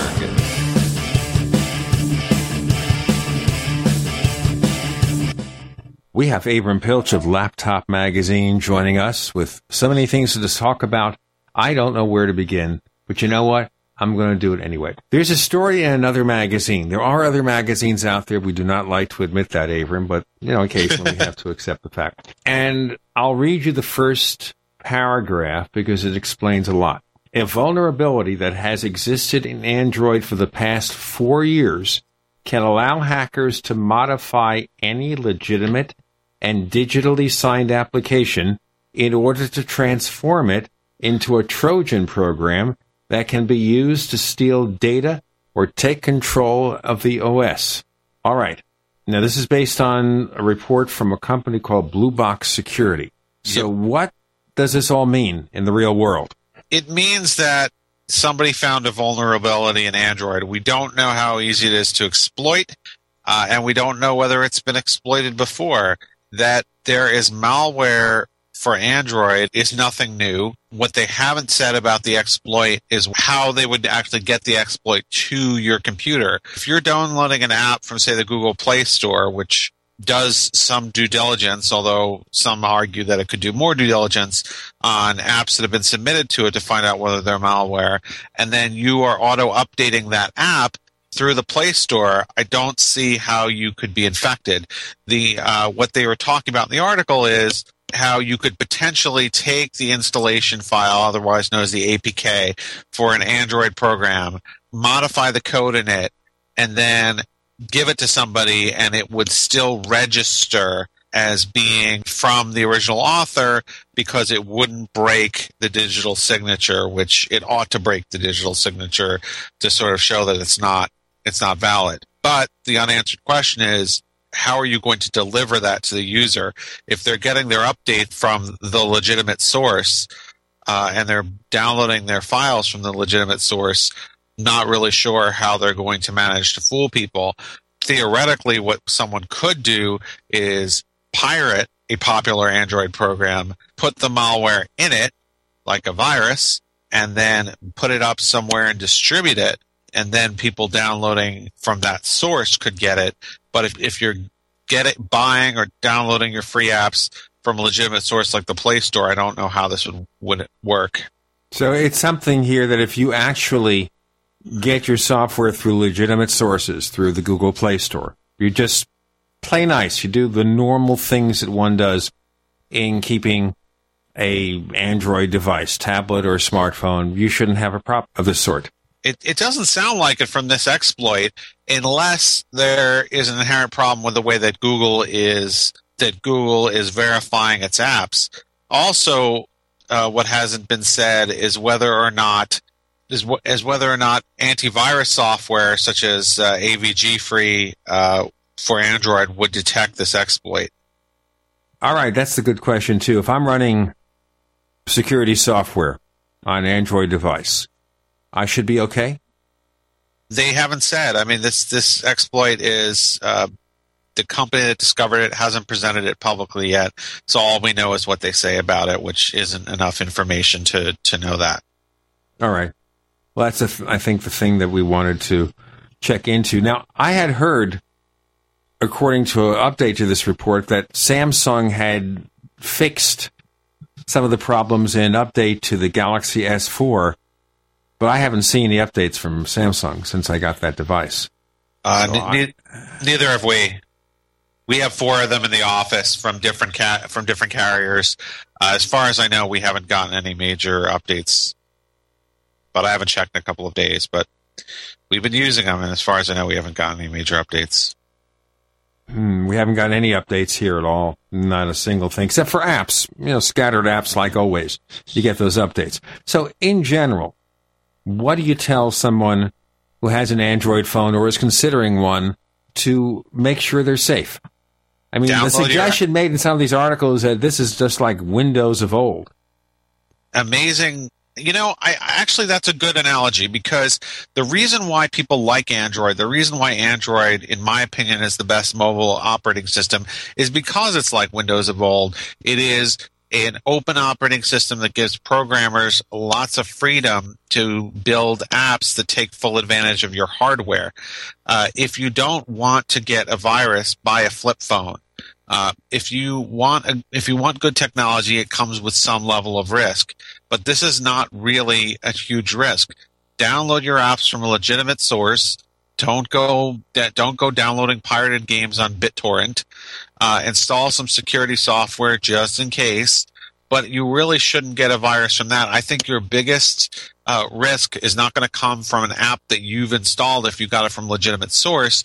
The biggest risk is going to come from maybe email attachments or potentially dangerous websites that do drive-by downloads. Although we hope that uh, the Chrome browser, or whatever browser you're using in Android, uh, would prevent an infection. So really, it's just the same basic security message we always give people: be, you know, don't download stuff from strange places. Okay, and this applies to Macs, Windows. It certainly applies to Android. It applies to someone who takes an iPhone and they jailbreak it.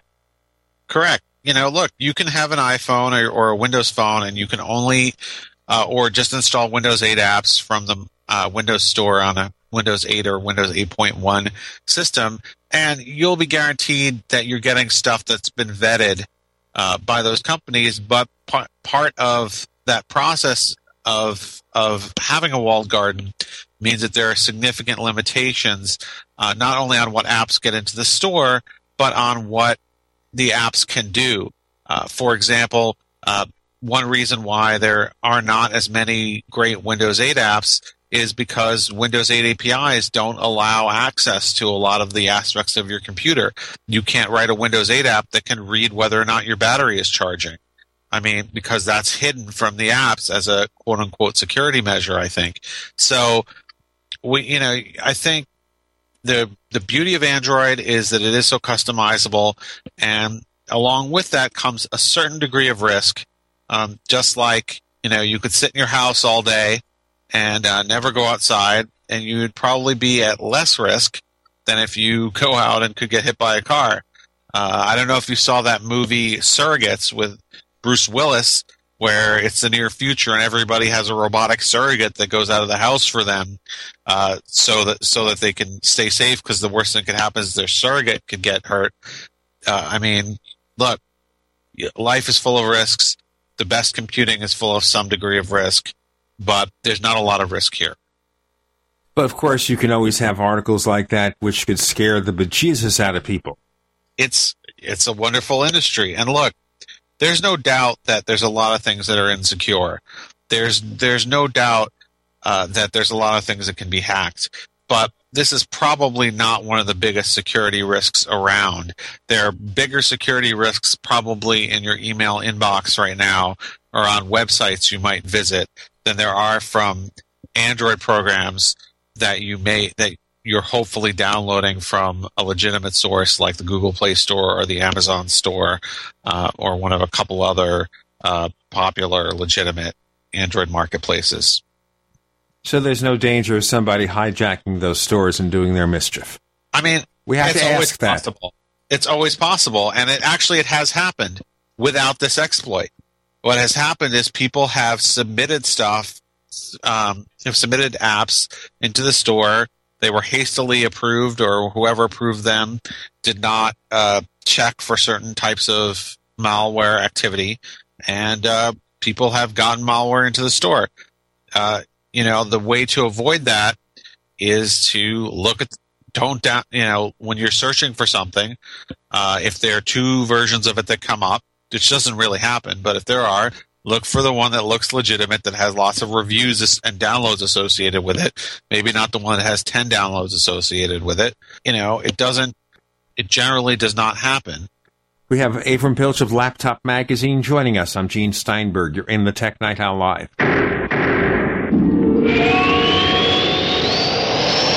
The GCN Radio Network, providing the world with hard hitting talk radio. GCN. Great talk radio starts here. Attack of the Rockoids has been well received by critics and readers alike. It's a thrill a minute story you'll never forget. A former U.S. military intelligence officer is haunted by intense dreams about a beautiful woman pleading for his help after a terrible battle in outer space. But the dreams turn out to be true and thrust him into a telepathic love affair with a woman whose faraway planet is intent on destroying the Earth. And now the gripping tale continues in The Coming of the Protectors. It's the second book of the Rockoids trilogy, a galaxy spanning adventure that pits our hapless heroes against powerful, fanatical enemies that threaten the lives of freedom loving beings everywhere. Attack of the Rockoids and The Coming of the Protectors. Classic science fiction at its best, available now. For more details, visit rockoids.com. That's R O C K O I D S dot com. Great news, pure water lovers. BigBerkeyWaterFilters.com has a special discount offer for all GCN listeners. You can't do better than a Big Berkey for economy. For only 1.7 cents a gallon, a single set of filters can last for 5 to 10 years. There's none better than a Big Berkey for emergency preparedness as a backup water source. And you just can't beat a Big Berkey to remove dangerous chlorine, all types of fluoride, pathogenic bacteria, cysts, parasites, and unhealthy byproducts from municipal water. Berkey water filter systems are even powerful enough to purify stagnant pond water. For the gold standard in water filters, get a Big Berkey at BigBerkeyWaterFilters.com. And all GCN listeners get 5% off all ceramic filter systems. For details, call 1 877 99 Berkey. That's 877 99 B E R K E Y. Big Berkey Water Filters for the love of clean water. What's safer and cheaper than prescription drugs? Glad you asked. The answer is renovation teas. Herbal remedies are much safer and much cheaper than prescription drugs. Taste great, and most importantly, herbal teas are effective and non addictive. Renovation tea is especially unique, and here's why. We spent years researching herbs and their beneficial properties. Renovation Teas uses only 100% organic, fair trade herbs. Our teas are blended towards specific ailments and health conditions such as diabetes, blood pressure, anxiety, libido, detox, and much more. All renovation teas are formulated and hand filled in Arkansas. Take care of yourself naturally, the way Mother Nature intended. Order renovation teas at renovationtea.com or call 870 784 3121. That's 870 784 3121. Renovation Teas. Renovate your health one bag at a time. My name is Kay Swirling, and I am in the early part of my 10th decade. I want to discuss the issue of pharmaceuticals versus minerals and vitamin supplements. I remember a discussion between my mother and me. It was at that time that canned vegetables and fruits were introduced into the U.S. market. It was some time before my mother and others felt comfortable with food in cans. That was also the time when drugstores offered for sale cough syrup and aspirins and not much else. Let's fast forward to this decade, the here and now. Simple drugstores are large corporations with the message that they are the ones who have the power to cure human ills. Meanwhile, the battle continues with minerals and vitamins being the answer to human ills. Who will win the battle? I believe and hope it will be the belief in the power of vitamins and minerals over that of the toxic chemicals in prescription drugs. What do you think?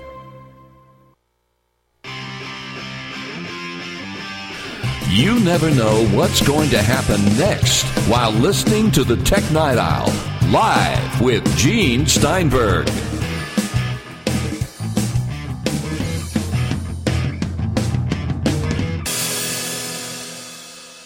We have Avram Piltch of Laptop Magazine joining us. I'm Gene Steinberg. You're in the Tech Night Owl Live. Moving from malware to Windows 8, which some people might regard as malware. We'll have to see. okay, so the reception to Windows 8 was, to put it mildly, not quite smashing, unless people wanted to smash their computers with Windows 8. It didn't really do so well for Microsoft, so they have a successor called 8.1. What's the story? So Windows 8.1 is in preview mode now, which means anybody who has Windows 8 on their PC, or by the way, if you just have a PC and you want to install this standalone, you can for free install the preview version, which means that it's sort of in public beta, which, you know, so it's going to have some bugs. It's going to be coming out later this year, and it is an evolutionary, not a revolutionary update to Windows 8 that provides some some really helpful new features. It doesn't change the paradigm. So if you really dislike Windows 8, Windows 8.1 smooths out some of the rough edges and adds a few features that you know made me feel much more positively toward it. But at the same time, go it's not even one step backwards toward Windows 7. Uh, but anyone who's on Windows 8, I would highly recommend you try the update. It is with you may want to dual boot with it, which we have instructions on laptopmag.com on how to do, uh, because there are some bugs in 8.1, so you might want to continue using 8 if you run into a bug. But uh, it's definitely a, a, a nice up a nice upgrade that adds some really key features. Unfortunately, it doesn't solve a lot of the key usability problems of its predecessor. And we'll get into that in a moment. Let me ask you here if you do download the preview version of Windows 8.1, you upgrade your Windows 8 installation. I would suggest a backup for various reasons. Will you then have a problem getting the final version of Windows 8.1, or do you have to start from scratch? So this is interesting. First of all, you don't have to do an in-place upgrade. You can, and that's the easiest thing to do. If you're on Windows 8, you you don't even need to download a fancy file. You just go to the Windows Store, and Windows 8.1 is available via the store, and you click it, and it takes you downloads it, takes you through the process. That said, if you want to dual boot, you can go to preview.windows.com, download an ISO file, follow some instructions uh, either there or we, we have a more detailed set of instructions on how to dual boot on laptopmag.com, and you can put the two of them side by side next to each other. Now, to answer your question, right now you can do an in place up, update up to the preview version, and the expectation is that you'll be able to go from preview to final. Maybe there'll even be a second preview. They've already apparently issued some bug fix updates to the preview. Uh, so yes, you should be able to keep everything in place through the update process if you if you want to replace your current Windows 8 with it, which you know what is really not too bad of an idea. I've run into a couple of bugs. It really depends more on your hardware. I've certainly found it much more pleasant to, to use in several ways than Windows 8. Now, there are evidently still some things that 8.1 doesn't fix. You did an article for it this week for Laptop Magazine. And I'm going to ask you about each one. We'll discuss it. Okay, you say still no start menu, but supposedly there were changes that's supposed to give you a better start screen. So explain. Okay, so one of our big complaints, one of everyone's big complaints about Windows 8 is that it takes away the start menu that we've all known and loved since Windows 95 came out 18 years ago. In the place of the start of the start menu, uh, as as you and probably most of the listeners know, you get the start screen which has all the live tiles on it, and you have to click on or tap on one of the live tiles to launch an app, even if that app is taking you right back to the desktop. That hasn't changed in Windows 8.1. What has changed is that they put a little start button in the lower left corner. However, when you click it, you don't get a start menu like you used to that appears on top of the desktop. You just get taken back to that same old start screen with the tiles on it. So it's just a shortcut. It's just a shortcut, oh. which, by the way, exists in Windows 8. In Windows 8, if you hover over the left corner of the desktop of the taskbar, you get a, you you get a start button that appears. Only now they've just fixed it so it's not just there when you hover; it's there all the time. That's cheap. Yes, exactly. It is cheap. It's that's not bringing back the start menu. So uh, when you talked to Jakob Nielsen, uh, noted usability expert Jakob Nielsen, about this, and when I talked to uh, Raluca, I hope I'm pronouncing your name right, Budiu, one of his associates, about it, and she said that the loss of context when you don't have the menu appearing on top of your work, when you have to switch screens in order to get to launch another program, was you know jarring and a cognitive burden.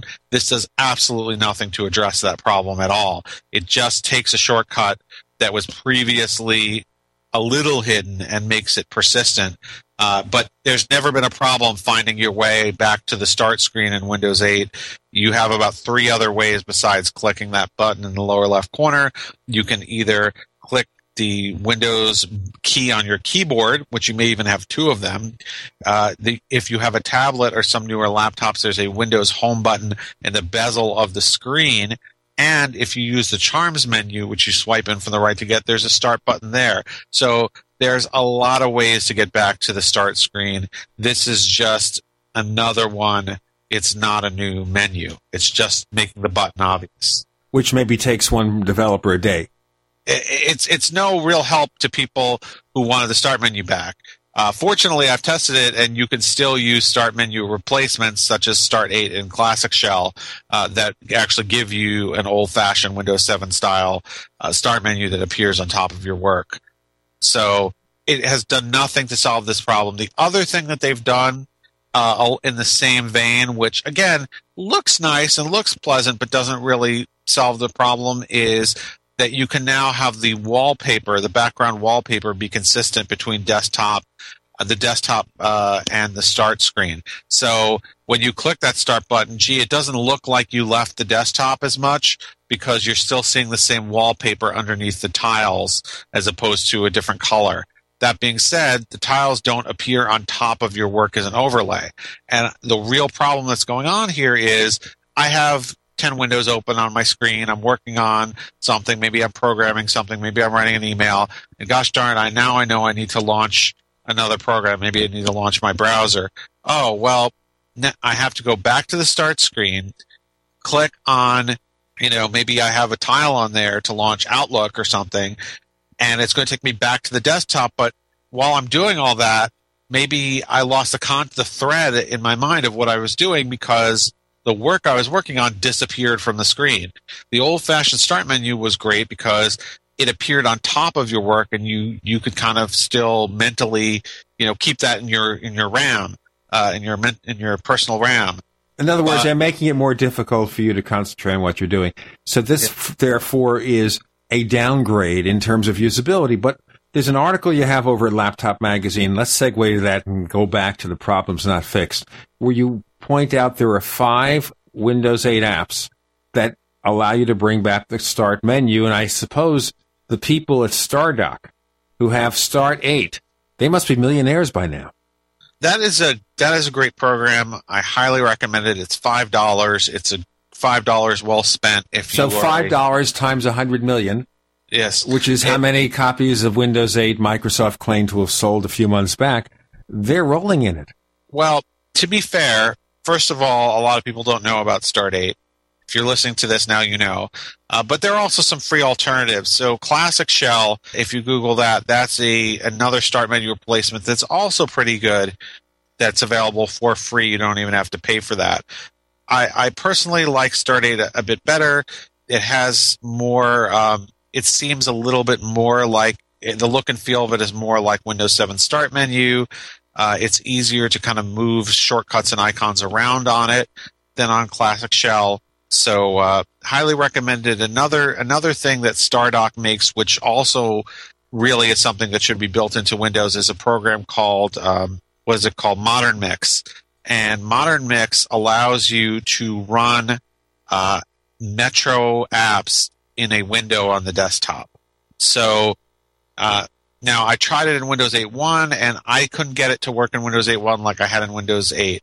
Start 8 is supposed to work in, in Windows 8.1, um, but Modern Mix, uh, when I tried it last week anyway, didn't appear to.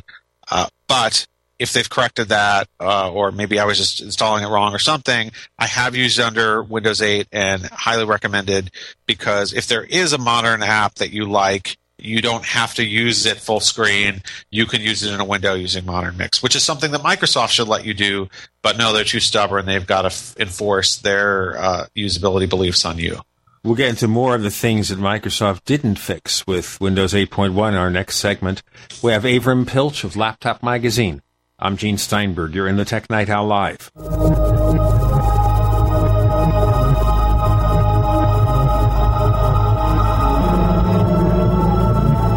America's number one source for independent talk radio for over a decade.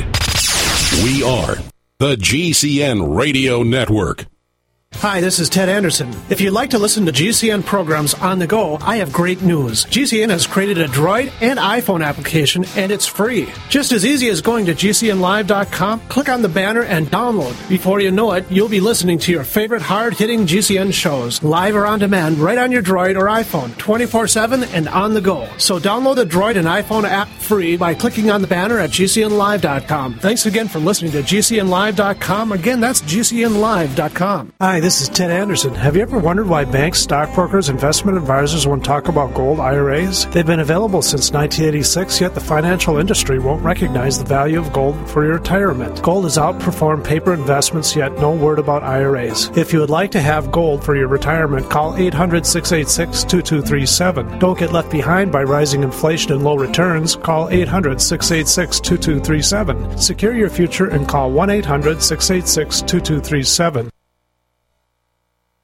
Springtime is sale time at Herbal Healer Academy. Current customers know this is the time to save big and stock up at herbalhealer.com. New customers, welcome to the web's best place to save on vitamins, minerals, and more. Right now, Herbal Healer's spring specials include our 500 parts per million colloidal silver, all sizes on sale. CoQ10 with Hawthorne, colon enhancer, sea cucumber, super fem and super male plex, plus glucosamine chondroitin, our best-selling liquid CalMag vitamin D, and our colloidal minerals, all on sale for spring at herbalhealer.com. And Herbal Healer also offers certificate correspondence courses in natural medicine. Enjoy same day shipping and free online newsletter. Log on to our nation's leader in supplying quality natural medicine and education since 1988.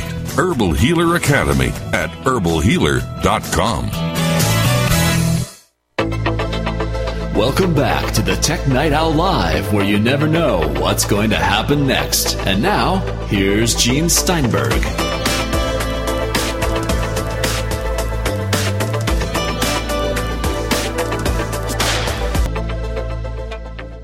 So there's a big deal being made right now about the Windows 8.1 update. It's in public preview now. So if you're a Windows 8 user, go ahead and back up everything before you run this update. Wouldn't take any Yeah. chances. But if you do, you'll find they've fixed a few things, but maybe they didn't fix enough. And certainly the fix to the start menu seems pathetic and cheap. So yeah, let's I mean that's a gimmick. It is a gimmick. And it's, like I said, it took one programmer one day. And if it takes a programmer more than one day to fix that, I think they should be fired. That that was pretty. Yeah, that was pretty lame. And you know, there's about there are several other things that uh, fit into that lame group. They still have done nothing about the fact that the default email software, which is what most people are using to get their, their mail under Windows 8, does Sucks. not Can we just say it sucks? Yeah, it, it actually is pretty bad. Even if you even if you don't have the issue that I had that I have with it, which is I have a, an account that's Pop Mail and it does not support Pop Mail, and it sounds like it never will support Pop Mail. Now, Uh, this but- is funny here because we should talk about this, for example.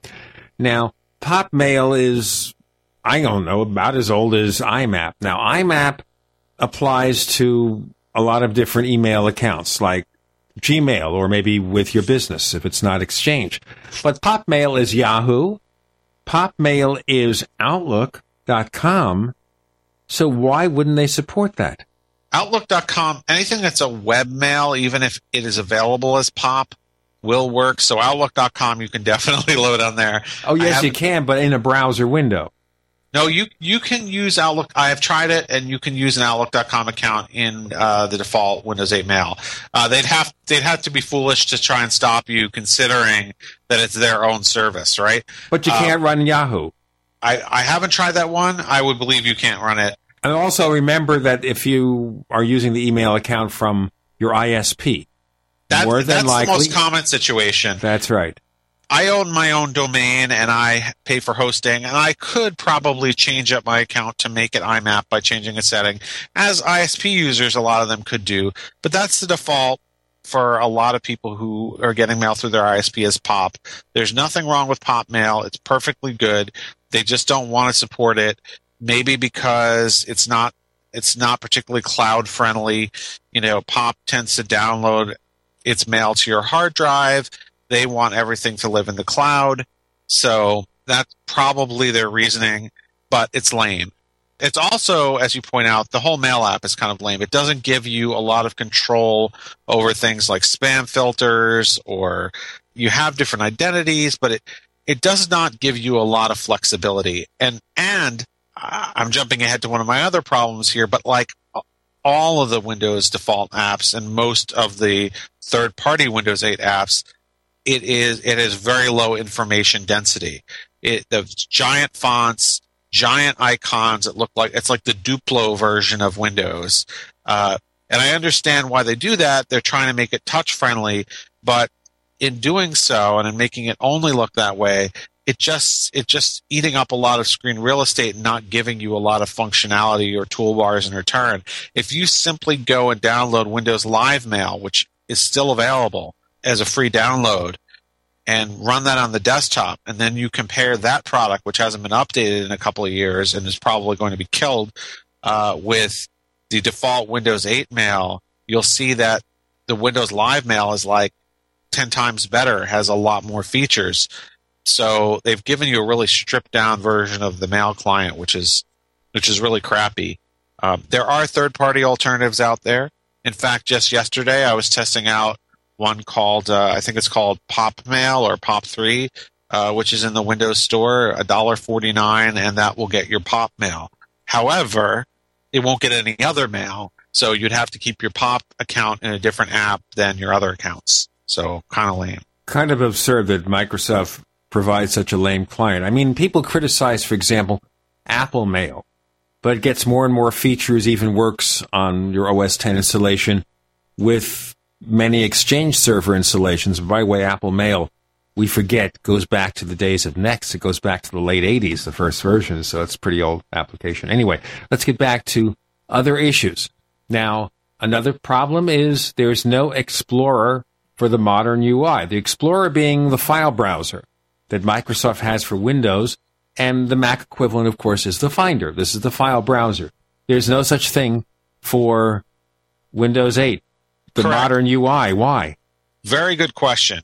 I have not got an answer from Microsoft on that one. And Uh, you never will. Uh, you know, I one one explanation I've heard from some people who are big fans of Windows 8 is that you shouldn't need to move files around. You should just use SkyDrive. And Sky, this, there is a SkyDrive app that comes on there. SkyDrive being Microsoft's cloud storage service, and you can use the SkyDrive app to get to files on your local storage, although it's not very good at that. Incidentally, there's also a uh, a free program in the Windows Store called, I think, uh, Windows Commander or something like that, uh, which I downloaded the other day, which does a decent but not really good job of allowing you to manage files. It's still not, unfortunately, not really drag and drop with files like you would want.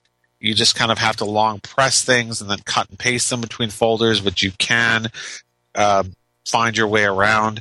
None of these are half as good as all the free file managers you can get for Android, which are excellent. Everything from like Astro File Manager to was it ES File Manager. There's a million free file managers for Android. The op- most phones or tablets come with one, uh, and it's really easy to click on folders and navigate through your storage.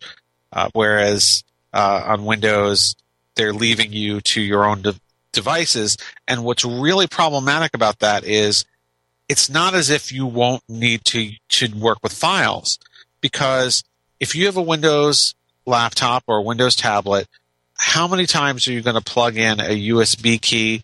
You're going to take an SD card from your camera and pop that in, maybe attach a backup drive. All of those things are going to require you to go into the desktop mode to use Desktop Explorer, which is really difficult to do through touch with the finger because those folders are really small, even if you enlarge them, and they're not that easy to, to work with using touch. Uh, and you've got to kind of try and tap just the right thing, or you might move your file to the wrong place. You almost want to go and take the Windows programmers, and especially the ones who focus on usability, interface elements, and bang them on the head and say, hey guys, what is it do you think you're doing here? Why are you doing this? Why are you making the management of your files, the things that people are accustomed to in Windows, and making it more difficult for them. And that takes us to the one that you alluded to earlier, the low information density problem. They're trying to simplify things so much that they make them harder to do.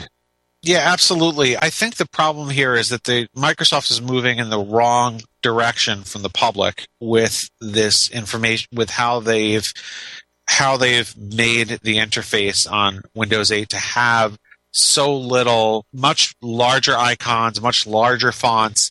Yes, it's easier. You want things that are easy to target with the finger, but somehow iOS and Android and even BlackBerry, even BlackBerry 10 do a really good job of making icons and fonts the right size for touching without making them like so huge that there's almost nothing on the screen.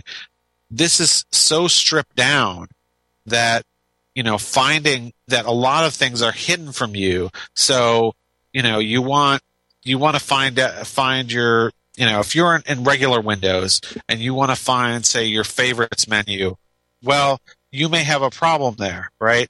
If you're in, but if you're on on Windows 8, it's uh, you know you'll have to swipe up on a hidden to find a hidden menu we always got to get those hidden menus. In fact, at this point, I'm wanting to think that maybe I should hide Windows 8 and never look at it again. But we'll get into more of the problems with Windows 8.1 that aren't fixing the problems with Windows 8. Avram Piltch of Laptop Magazine joins us. I'm Gene Steinberg. You're in the Tech Night Owl Live.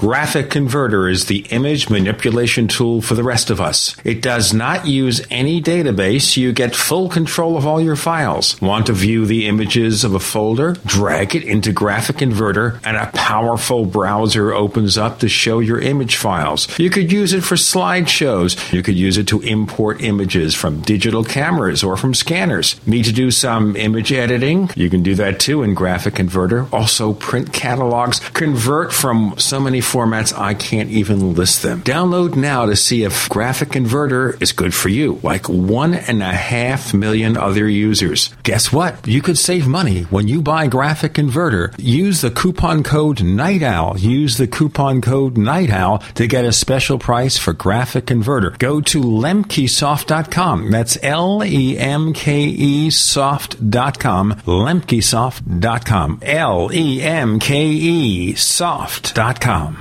Quantitative easing, unemployment at depression levels, Europe financial system falling apart, China getting out of U.S. treasuries. At the end of 2008, the time of TARP, the national debt was at 11 trillion, gold trading around $850 per ounce. Close to 2012, the national debt exceeded 16.4 trillion, gold doubled to $1,600 per ounce. The 20 trillion threshold for the national debt is inevitable. Politicians in Washington have a ferocious appetite for spending and stimulus. What's worse, a printing press to finance. A hundred years ago, we had a gold standard to limit this madness, but now you have to adopt your own gold standard. Don't be fooled with paper promises. Get Midas Resources 10 Reasons to Buy Gold free by calling 800 686 2237. Understanding the gold and silver market may be the only insurance you could have to avoiding the next economic crisis. Call 1 800 686 2237 and order your free copy. Again, that's 800 686 2237.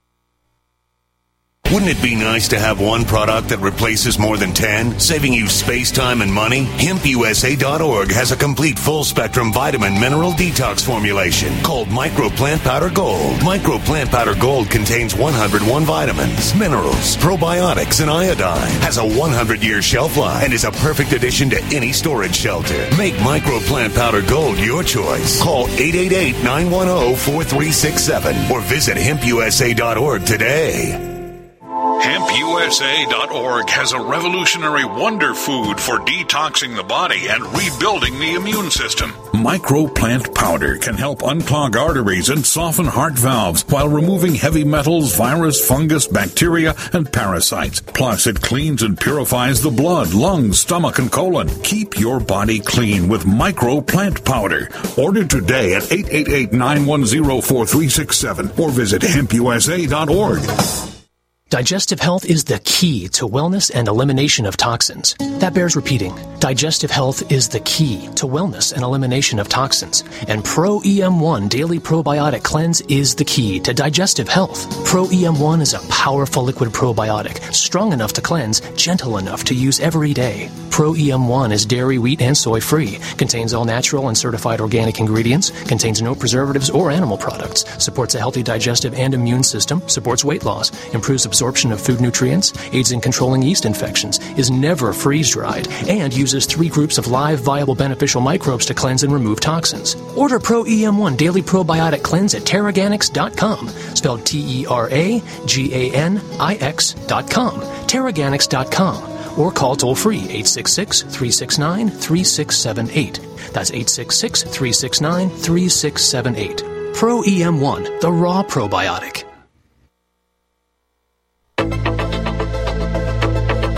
We'd like to hear from you. If you have a comment or question about the Tech Night Owl Live, please send it to news at technightowl.com. That's news at technightowl.com. If you'd like to discuss today's show with fellow night owls, visit our community forums at forum.technightowl.com. That's forum.technightowl.com. With Avram Piltch of Laptop Magazine, I'm Gene Steinberg in the Tech Night Owl Live with our 4th of July holiday weekend edition and to show you what a trooper Avram is. He made time on his 4th of July to spend an hour with me. He may regret it after this, but you know, he's really a trooper and we have to commend him. The place is Laptop Magazine at laptopmag.com. And what we're seeing here, of course, is one of the biggest problems with Windows 8 is that they have super simplified everything, almost childlike, almost, I guess, in a sense, reminds you of Bob. This crazy. I was going to say that. Yeah, it's Bob inspired. And tell our listeners before we get on to more of the problems that Windows 8.1 will not fix, what was Bob? What were they thinking? You see, this is why I said before that Microsoft is out of step with where users are going because Bob was an operating system that was made as a shell on top of Windows where you had like a little smiley face man, uh, or I think you could replace him with other icons. I think there was a dog or something. It was like a digital assistant person. It, it had like a little, I, I, as I remember, I think there was like a little house that he or building that it, rooms he would go around to, and it, you'd sort of say, "Oh, Bob, you you couldn't talk to because it wasn't voice recognition. It would have text coming up. This was in like the early to mid 90s, I would say. Uh, maybe I think it was after the launch of Windows 95, 95, 96, maybe around there. The idea was if you were not a savvy computer user, if you were computer illiterate, this was easier to learn because it was just an assistant and it would ask you questions. Do you want to print? Oh, great. Do you want to write a document? Oh, wonderful. So it was trying to put a more personable face on your computer, but it was so limited in what it could do and so clunky that, you know, people who were computer people like myself hated it because it was dumbed down and, and takes functionality away. And people who were not computer people, people who are computer illiterate or semi computer literate, also found it too confusing to really be helpful. Plus, it was like riding a bike with super training wheels and not really providing a path to riding without the training wheels because it was a separate UI than regular Windows. Okay, let me give you the history. Microsoft Bob was released in March 1995. Its code name was Utopia. Okay.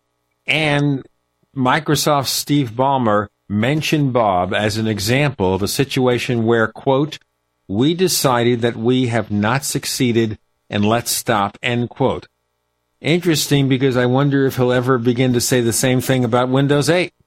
I think they're really dug in on this. And now you are starting to see some traction in that there are 100,000 apps, although the number of apps is always deceptive because a lot of them are are not very good. But you are starting to see Facebook is allegedly going to come out with their own uh, Windows 8 app, although they haven't yet.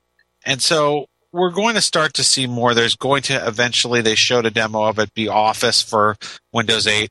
Yeah, even Microsoft's own Office division has has not yet embraced Windows 8.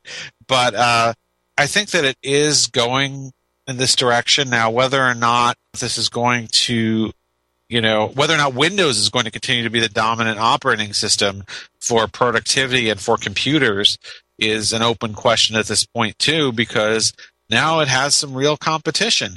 We're starting to see Android appear on laptops and even on all in ones. And then, of course, there's Chrome. So there's Chrome OS. And so I think there's I think there's a possibility that Microsoft's share is going to be hurt, and they're certainly not sticking with what they were good at. But I think they're I think they're all in on this uh, for better or worse there are ways they could fix it and make it better. Having touch in a Windows environment isn't bad. What they should have done, what they should still do, if, if they ask me, is that they should stop making interface choices for the user. Let the user decide. Stop deciding for me what program I can run in what interface.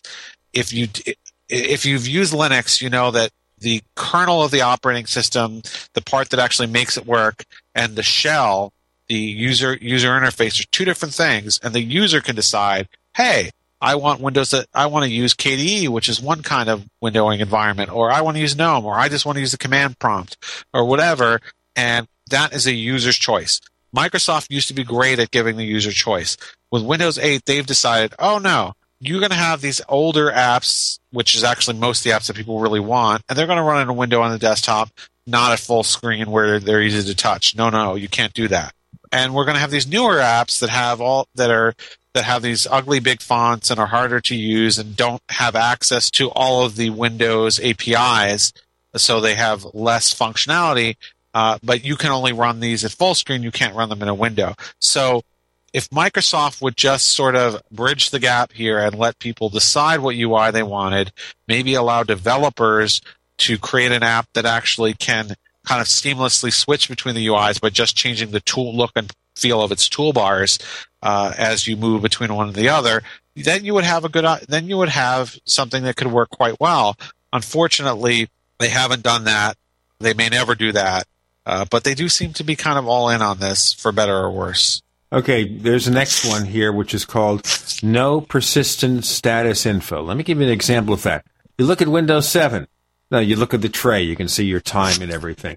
On a Mac, the upper right corner, you've got your clock preference. So I'm looking at the date. I'm looking at the time. I could look if I am using a MacBook, an Apple notebook, the battery status. Okay, normal things. Being able to see what's going on.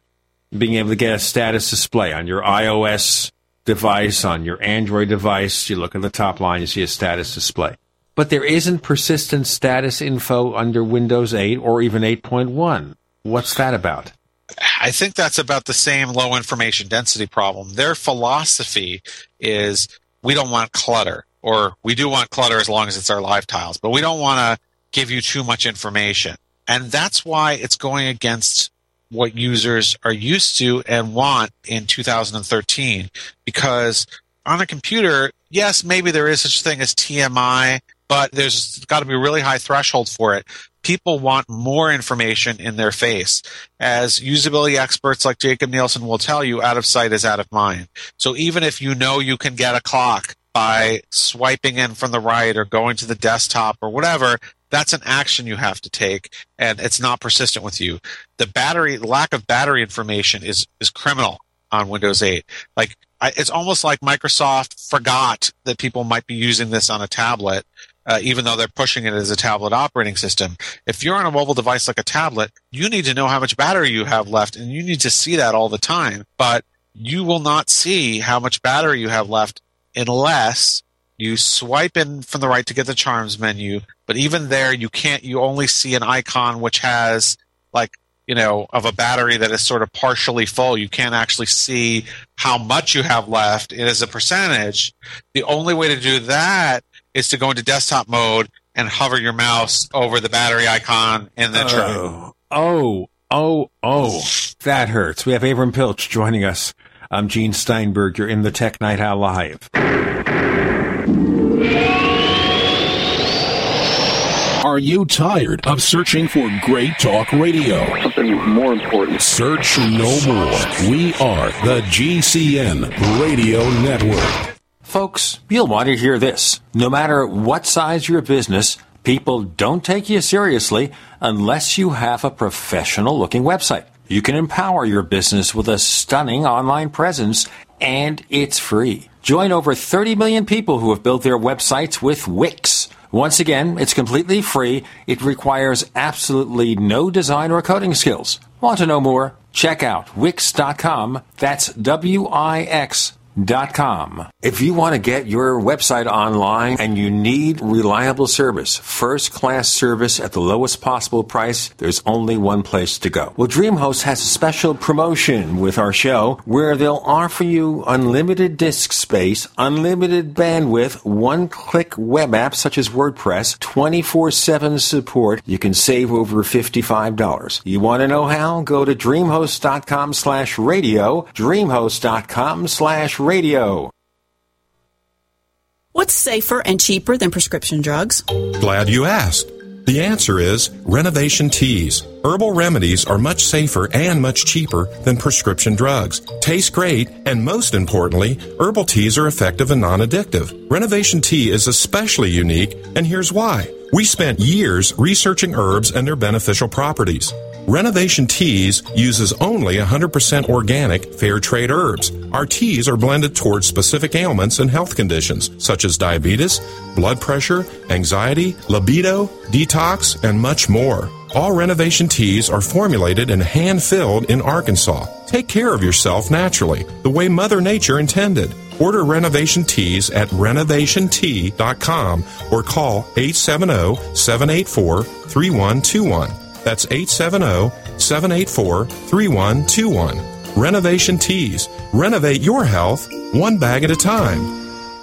American gardeners and fellow patriots, make the right choice with your money, time, and your family food supply. Choose 100% pure heirloom seeds in the Survival Seed Vault from MyPatriotSupply.com. Why spend more? The Survival Seed Vault from MyPatriotSupply.com is only $37.95 and includes 20 varieties of pure, hardy, easy to grow heirloom seeds. Yes, only $37.95. That's 70% less than our competitors. You could buy three Survival Seed Vaults for less than one of theirs. The Survival Seed Vault from MyPatriotSupply.com includes detailed planting and seed saving instructions and ships same day. Plus, all orders over $49 ship free. MyPatriotSupply.com is American owned by patriots like you, passionate about freedom and preparedness. Call now 866 229 0927. That's 866 229 0927. Or discover more emergency preparedness items when you order at MyPatriotSupply.com. Choose the original. Choose the Survival Seed Vault at MyPatriotSupply.com.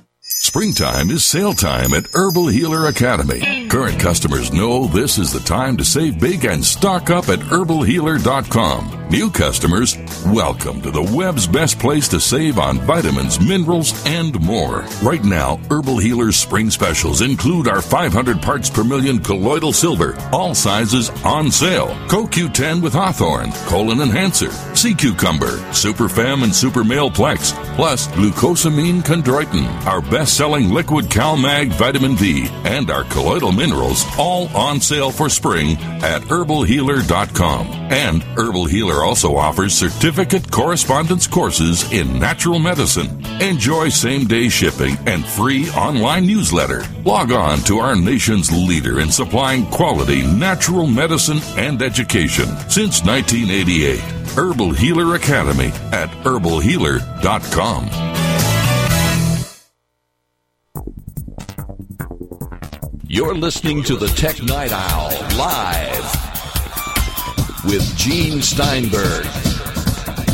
You never know what's going to happen next.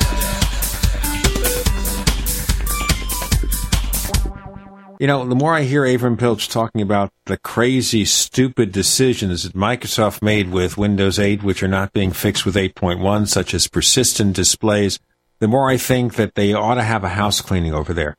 You know, from top to bottom, especially for Microsoft stockholders, I wonder why the stockholders are not in open revolt right now.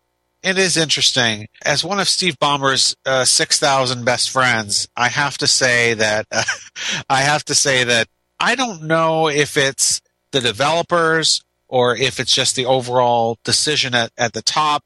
People there seem to be quite intelligent when I meet with them. By the way, the reason I say I'm one of Steve Ballmer's 6,000 best friends is I was at the Build conference and he and Bomber came on stage and said, "I'm here with my 6,000 favorite people." And since I was sitting there, I'm officially one of his 6,000 best friends. You have my sympathy. Uh, but I think this is I think this is definitely a problem. I, however, Microsoft is still making money hand over fist because most people are still buying PCs.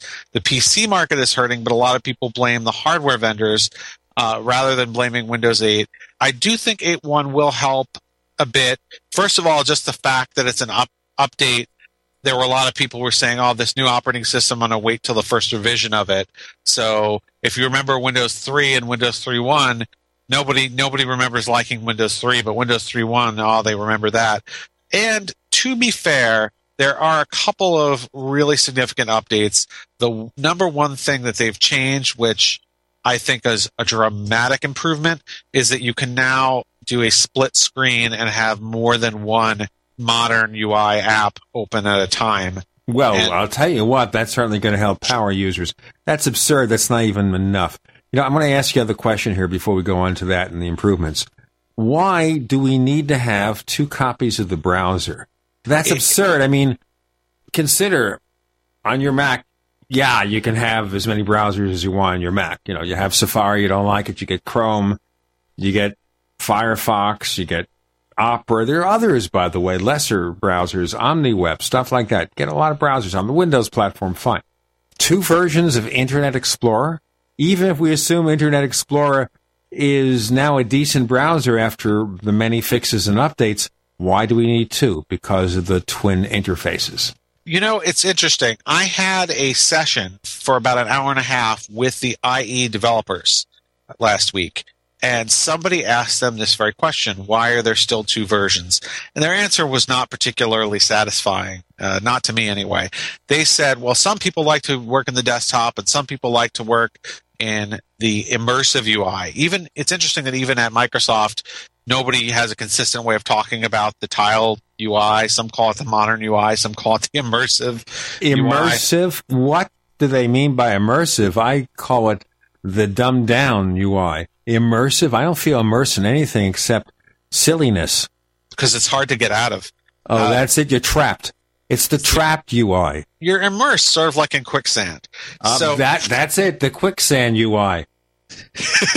so they said some people like to have this open in a window on desktop. I can't disagree with the fact that if you're using the desktop, you probably want a browser there. What I can disagree with is the fact that the two different browsers don't talk to each other. And even though the programmers say that they are exactly the same code, they have different features. There's a different settings menu. You can run Flash apps on the desktop version, but not on the but not on the modern UI version. And the part that is actually the most frustrating is that if you have a window or a tab open in one, it's not, and you switch to the other, it's not there. Now, somebody asked about that. Why aren't the tabs synced or why is there no sync between these browsers? Especially because one of the new features that they're touting heavily of IE is that it does sync your tabs and your and your favorites between different computers. And they and the developer said, "Well, do you think you'd really want that?" As if it was like, "Oh, this just occurred to us." And they said, "Thank you for the feedback," as if they had never heard it before. You've Uh, got to be kidding me. They must live in another world. I mean, do they expect you to keep separate bookmarks?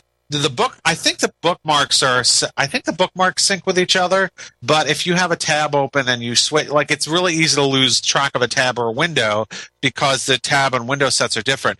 Now lest you think this is an impossible task to unify these two browsers google's already done it with chrome for windows 8 chrome for windows 8 switches back and forth between modern and desktop but is not two different browsers. So you open if you install Chrome for Windows 8, you open it up and you say, you know what, I want this on the desktop. You go to the little settings menu in the upper right corner, you pull down an option which says switch to desktop mode, and it switches you. If you're in desktop mode, it says switch to modern mode or whatever. Like there's a switch back and forth in the settings menu, and when you switch back and forth, it relaunches it in the other environment with all the same tabs and windows open. But there's no way to like it have it open simultaneously in both environments. No, because it's two different. Because it's the same. It's it. That it's is the same app with options to open in different environments. It's not like two separate apps. And there's no way, the way they've got this designed, to have one app serve both masters at the same time. And you kind of have to wonder here. The goal of any operating system is to enhance your productivity. It's not to display stupid icons. It is to enhance your productivity. You have to get work done. You're not just looking at tiles and looking at special effects and this nonsense. You want to get things done. And anything that makes it harder to get things done is a negative. And let me give you another thing about that, another issue where Windows 8.1 doesn't fix a Windows 8 problem. You just want to shut down your computer. You just want to shut down your computer. What's so hard about that? How do you do it under Windows 8.1 and Windows 8? to be fair to Windows 8.1, it adds another and one other way of doing shutdown besides the traditional way, but it's also several clicks away. So the way that you've traditionally done it, traditionally meaning in the last few months under Windows 8 and now under Windows 8.1, if you want to shut down your computer, you have to swipe in from the right to get the Charms menu. You then have to uh, go open up open up settings, uh, tap uh, tap power and tap shutdown. You know what? He has to think about it because it's so convoluted. It's not Yeah, something it's that just falls. It doesn't fall right from your tongue. Your tongue has to be tangled around a convoluted prospect. It's ridiculous. Yeah, it it, it is absolutely ridiculous. Uh, so yeah, it makes it really difficult to to do a simple thing. Uh, now they added a another option, which is on that new start button. If you right click the new start button, you get a menu of choices. One of the choices one of the choices is shutdown, but there's a it's actually a menu that ta it's actually another there's a sub menu with sh- there's a shutdown menu with shutdown on it as a sub item So it's still a couple of clicks away. Uh, maybe it's two versus three clicks away. Uh, but if you if you've used Windows 7, wow, that's really easy to find the shutdown button. You just hit the start button and there it is, and you just click it and you're done. And it's to talk about out of sight is out of mind. It almost doesn't matter how many steps it is. What matters is that you don't see it, that it's hidden. Uh, because it's easy to lose track of things that are hidden. So power users, people who are you know good at remembering these things like you and I, you know, will find the shutdown thing in Windows 8 annoying, but somebody else will find it downright mad, you know, maddening to excess because they couldn't actually figure out how to remember how to do it there's a philosophy behind this. Part of the philosophy is we don't want to burden don't let's not burden you with the details. Let's let's dumb down the operating system, make the interface simple like Bob. And part of the philosophy also is oh gee, now that you have a tablet or an ultrabook, you shouldn't have to go to you shouldn't have to shut down your computer anyway. That is simply couldn't be further from the truth. If you get on an airplane and you actually follow their instructions and they tell you to shut things off, you're gonna have to do this. Uh, if you uh, have something that uses up that you're not going to be using for several hours and you don't want to be eating up some juice while it's asleep there's just a lot of reasons why you would want to really physically shut something down. And microsoft doesn't seem to understand that. It's the ghost of bob that's resurgent. This is a paranormal event. The ghost of bob came to steve ballmer one night and said i want to come back into your life help me please we've got Avram Piltch of laptop magazine I'm Gene Steinberg. You're in the Tech Night Owl Live.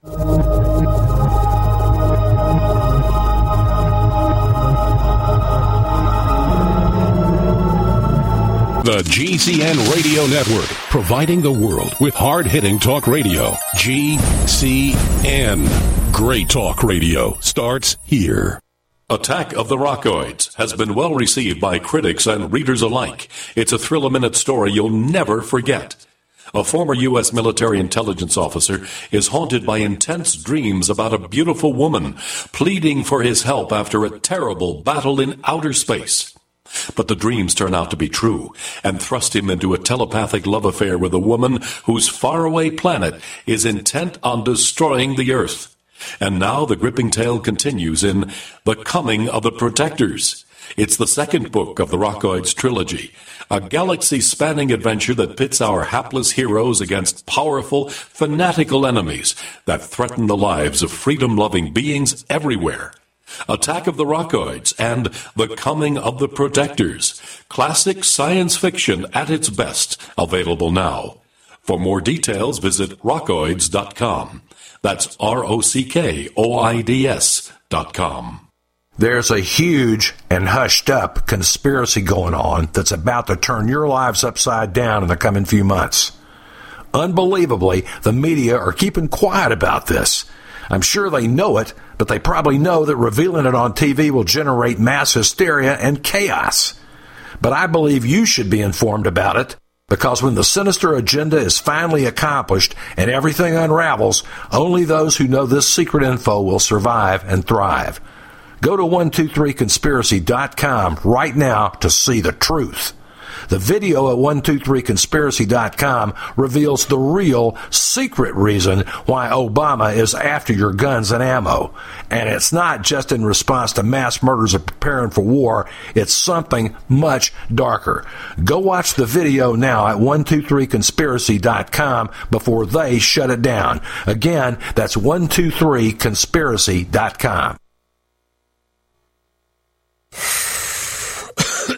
Are you still a traditional smoker? Now experience a new lifestyle and try vaping with e-cigarettes by LeCig. Imagine no ashes, stains, nasty smell, or coughing and hacking. With LeCig e-cigarettes revolutionary microelectronic technology, rechargeable battery, and unique replaceable cartridge, you'll get all the benefits and satisfaction of smoking without the hazards. Choose your taste from a wide variety of our new American-made vape e-liquids at LeCig.com. And LeCig smokes the competition by serving thousands of worldwide customers with real people customer service, fast, free, same day shipping, and a 30 30 day warranty and satisfaction guarantee. So are you ready for a new vaping lifestyle? Then call 870-518-4307. That's 870-518-4307 or visit lecig.com, spelled L-E-C-I-G dot com. LeCig e-cigarettes for today's modern smoker. A little over a year ago, I began to do a lot of research into why, even if I had a pretty good sized meal, that I was still starving. And my research led me to a well known fact that most of the soils that we grow our crops on here in the United States and across the industrialized world are almost completely depleted of almost all of the key minerals and trace elements that our bodies need to rebuild themselves, fight off cancer, and be healthy. I then searched out the best vitamin and mineral company out there and discovered Youngevity. The Youngevity products are designed to give you the real nutrition you need, and once you've got that, you don't have to eat as much to be satisfied. I've lost 37 pounds in two months simply getting the vitamins and minerals I need. Check it out for yourself. It's incredible. Go to InfoWarsTeam.com today and order your first canister of Beyond Tangy Tangerine Complete Multivitamin Mineral Complex Dietary Supplement. That's InfoWarsTeam.com. You're listening to the Tech Night Owl Live with Gene Steinberg. You never know what's going to happen next.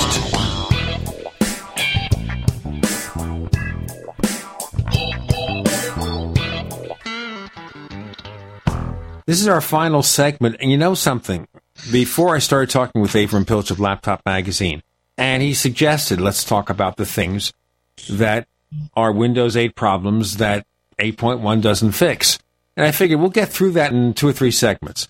We're on the last segment of the show now, and we still haven't covered them all. I mean, like Microsoft still decides what UI you'll use and when they want control. Well, you know, we we talked about this a little bit before. I mean, it's just generally speaking, you as a user don't have the choice of what app you want to run and what UI, and you don't have the choice to turn UIs on and off. And that might seem obvious, and it probably it probably is if you've used Windows 8 or you've used another operating system that's very much about hand holding. But this is very un-Microsoft like because if you remember the evolution of Microsoft operating systems from DOS on up, you always had a choice to kind of go back to the previous UI if you were more comfortable with it. So when Windows came out, it was operating on top of DOS. And if you re- and if you wanted to run a DOS program in a window, you could. And if you wanted to run it full screen, you could. Uh, and up until Windows 95, you even with Windows 95, if you change the setting, you could boot to the command prompt. So if you were comfortable with the DOS environment, you could have stuck with it for like 15 years. You could have stuck with it for long after Windows came along. And if you liked the Windows 95, 98 XP environment, every subsequent Windows gave you the option to kind of change the look and feel to look like its predecessor. So my wife still likes Windows XP even though she's on Windows 7. And there's an option in Windows 7 to make your start menu and your windows look a lot like Windows XP. And that's not a special utility. That's just changing a few settings to turn off the Aero glass. So Windows 8 doesn't do that. I mean, it has desktop mode, but you can't just say, you know what, sorry, I, I, I want to try these modern apps, but I'm really comfortable with my desktop. Just let me keep it. Windows is all of a sudden making the decision for you that you should be, as a reader, as a user, should be empowered to do for yourself. The other thing here you mentioned, this is the last one, the entire desktop UI appears as just one app. And that reminds me of the classic Mac OS environment when OS 10 came out. So when Mac OS 10 first came out in 2001, Apple realized you had lots of apps from the original Mac OS environment. So how did they handle that? They created something called Classic. And Classic was simply an app window in which you ran this other operating system and your other apps. So it sounds to me like the desktop app is kind of sort of treated the same way under Windows 8.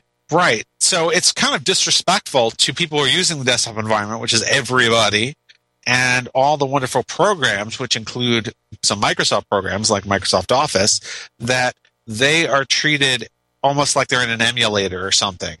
So if you have the task manager open in Windows 8.1 or Windows 8, uh, and you look at your list of tasks, let's say you have the new Modern UI email open, or you have and Modern UI Bing search, and you have Modern UI uh, Internet Explorer. All of those will be separate icons you can switch between, but the desktop, no matter how many programs you have open on it, you have a hundred windows open on it with different of different programs, will be just one icon. To be fair, you can switch between apps by hitting Alt Tab, and that will switch you between all of your apps. Uh, but this has an even bigger implication for when in Windows 8.1 than it did in Windows 8 because with Windows uh, Windows 8.1 you can have multi that multi-window mode in Modern UI, which is a really nice idea because it kind of solves one of the problems that we've all had with the windowed environment, which is eh, you don't want to necessarily drag things around and snap them. What you really want is just split the screen in half or split the screen in thirds. Well, this makes doing that easy. That's wonderful.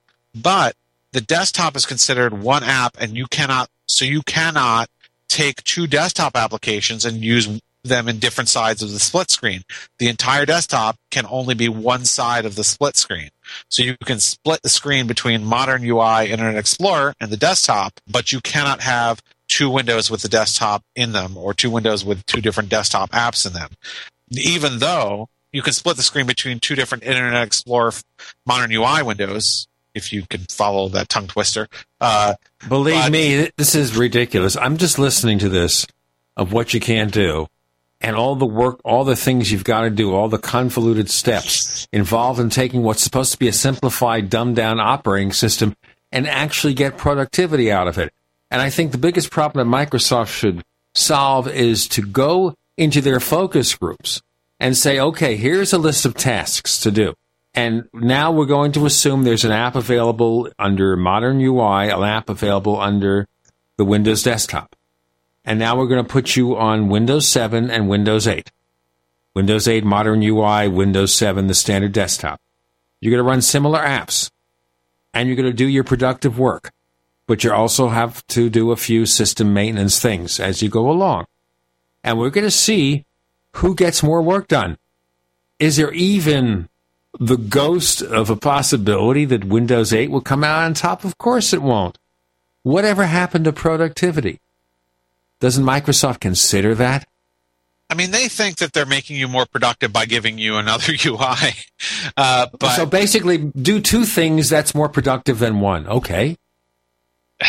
But that's what Windows was great at, allowing you to do different things at once. Uh, you know, the split screen mode certainly helps with this, but then again, when your apps are showing less information in them, then you have to scroll more, so that becomes an issue.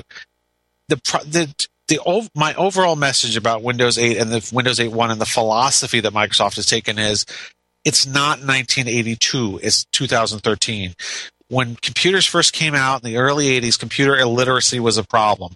You had to make them easier to use because people, there were a lot of people out there who hadn't grown up with computers, they weren't savvy. You want to make things dumb and easy for them.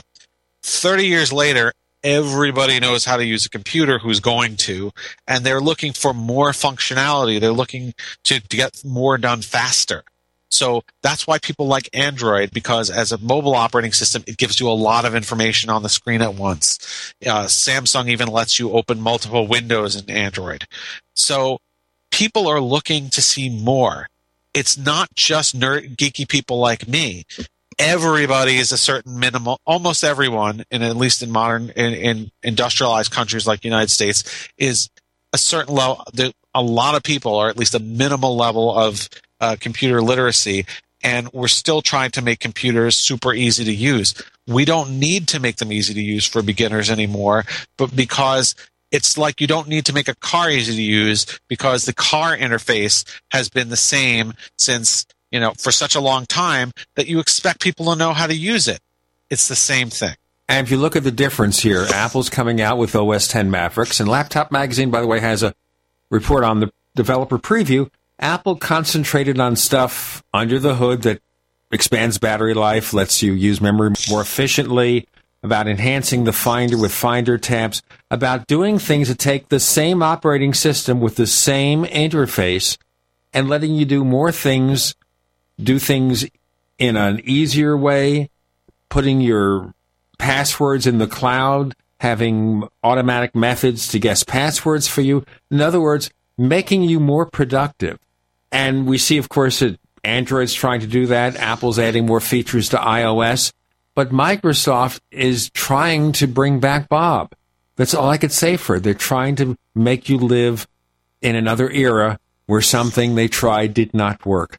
Avram Piltch, tell our listeners where they can find more of the things you do. You can, uh, of course, read all of our news, including lots of information about Windows 8.1, including some tips on how to make the most of it at laptopmag.com. Uh, you can read my weekly columns at laptopmag.com slash geeksgeek and follow me on Twitter at Geek in Chief. You can find us on Twitter as Tech Night Owl. We are Tech Night Owl at Twitter. Send us a tweet, follow us. Also go to technightowl.com. That's technightowl.com. And then we have another radio show about UFOs and things that go bump in the night. And this weekend, we're going to be talking about two guys who were pioneers in science fiction Ray Palmer, Richard Shaver, about a book called War Over Lemuria. And by the way, Ray Palmer, Shaver, they paved the way perhaps for the kind of modern science fiction you see in Star Wars and Star Trek. Really fascinating on the Tech Night Owl Live. Avram Piltch, thanks for joining us. Always a pleasure.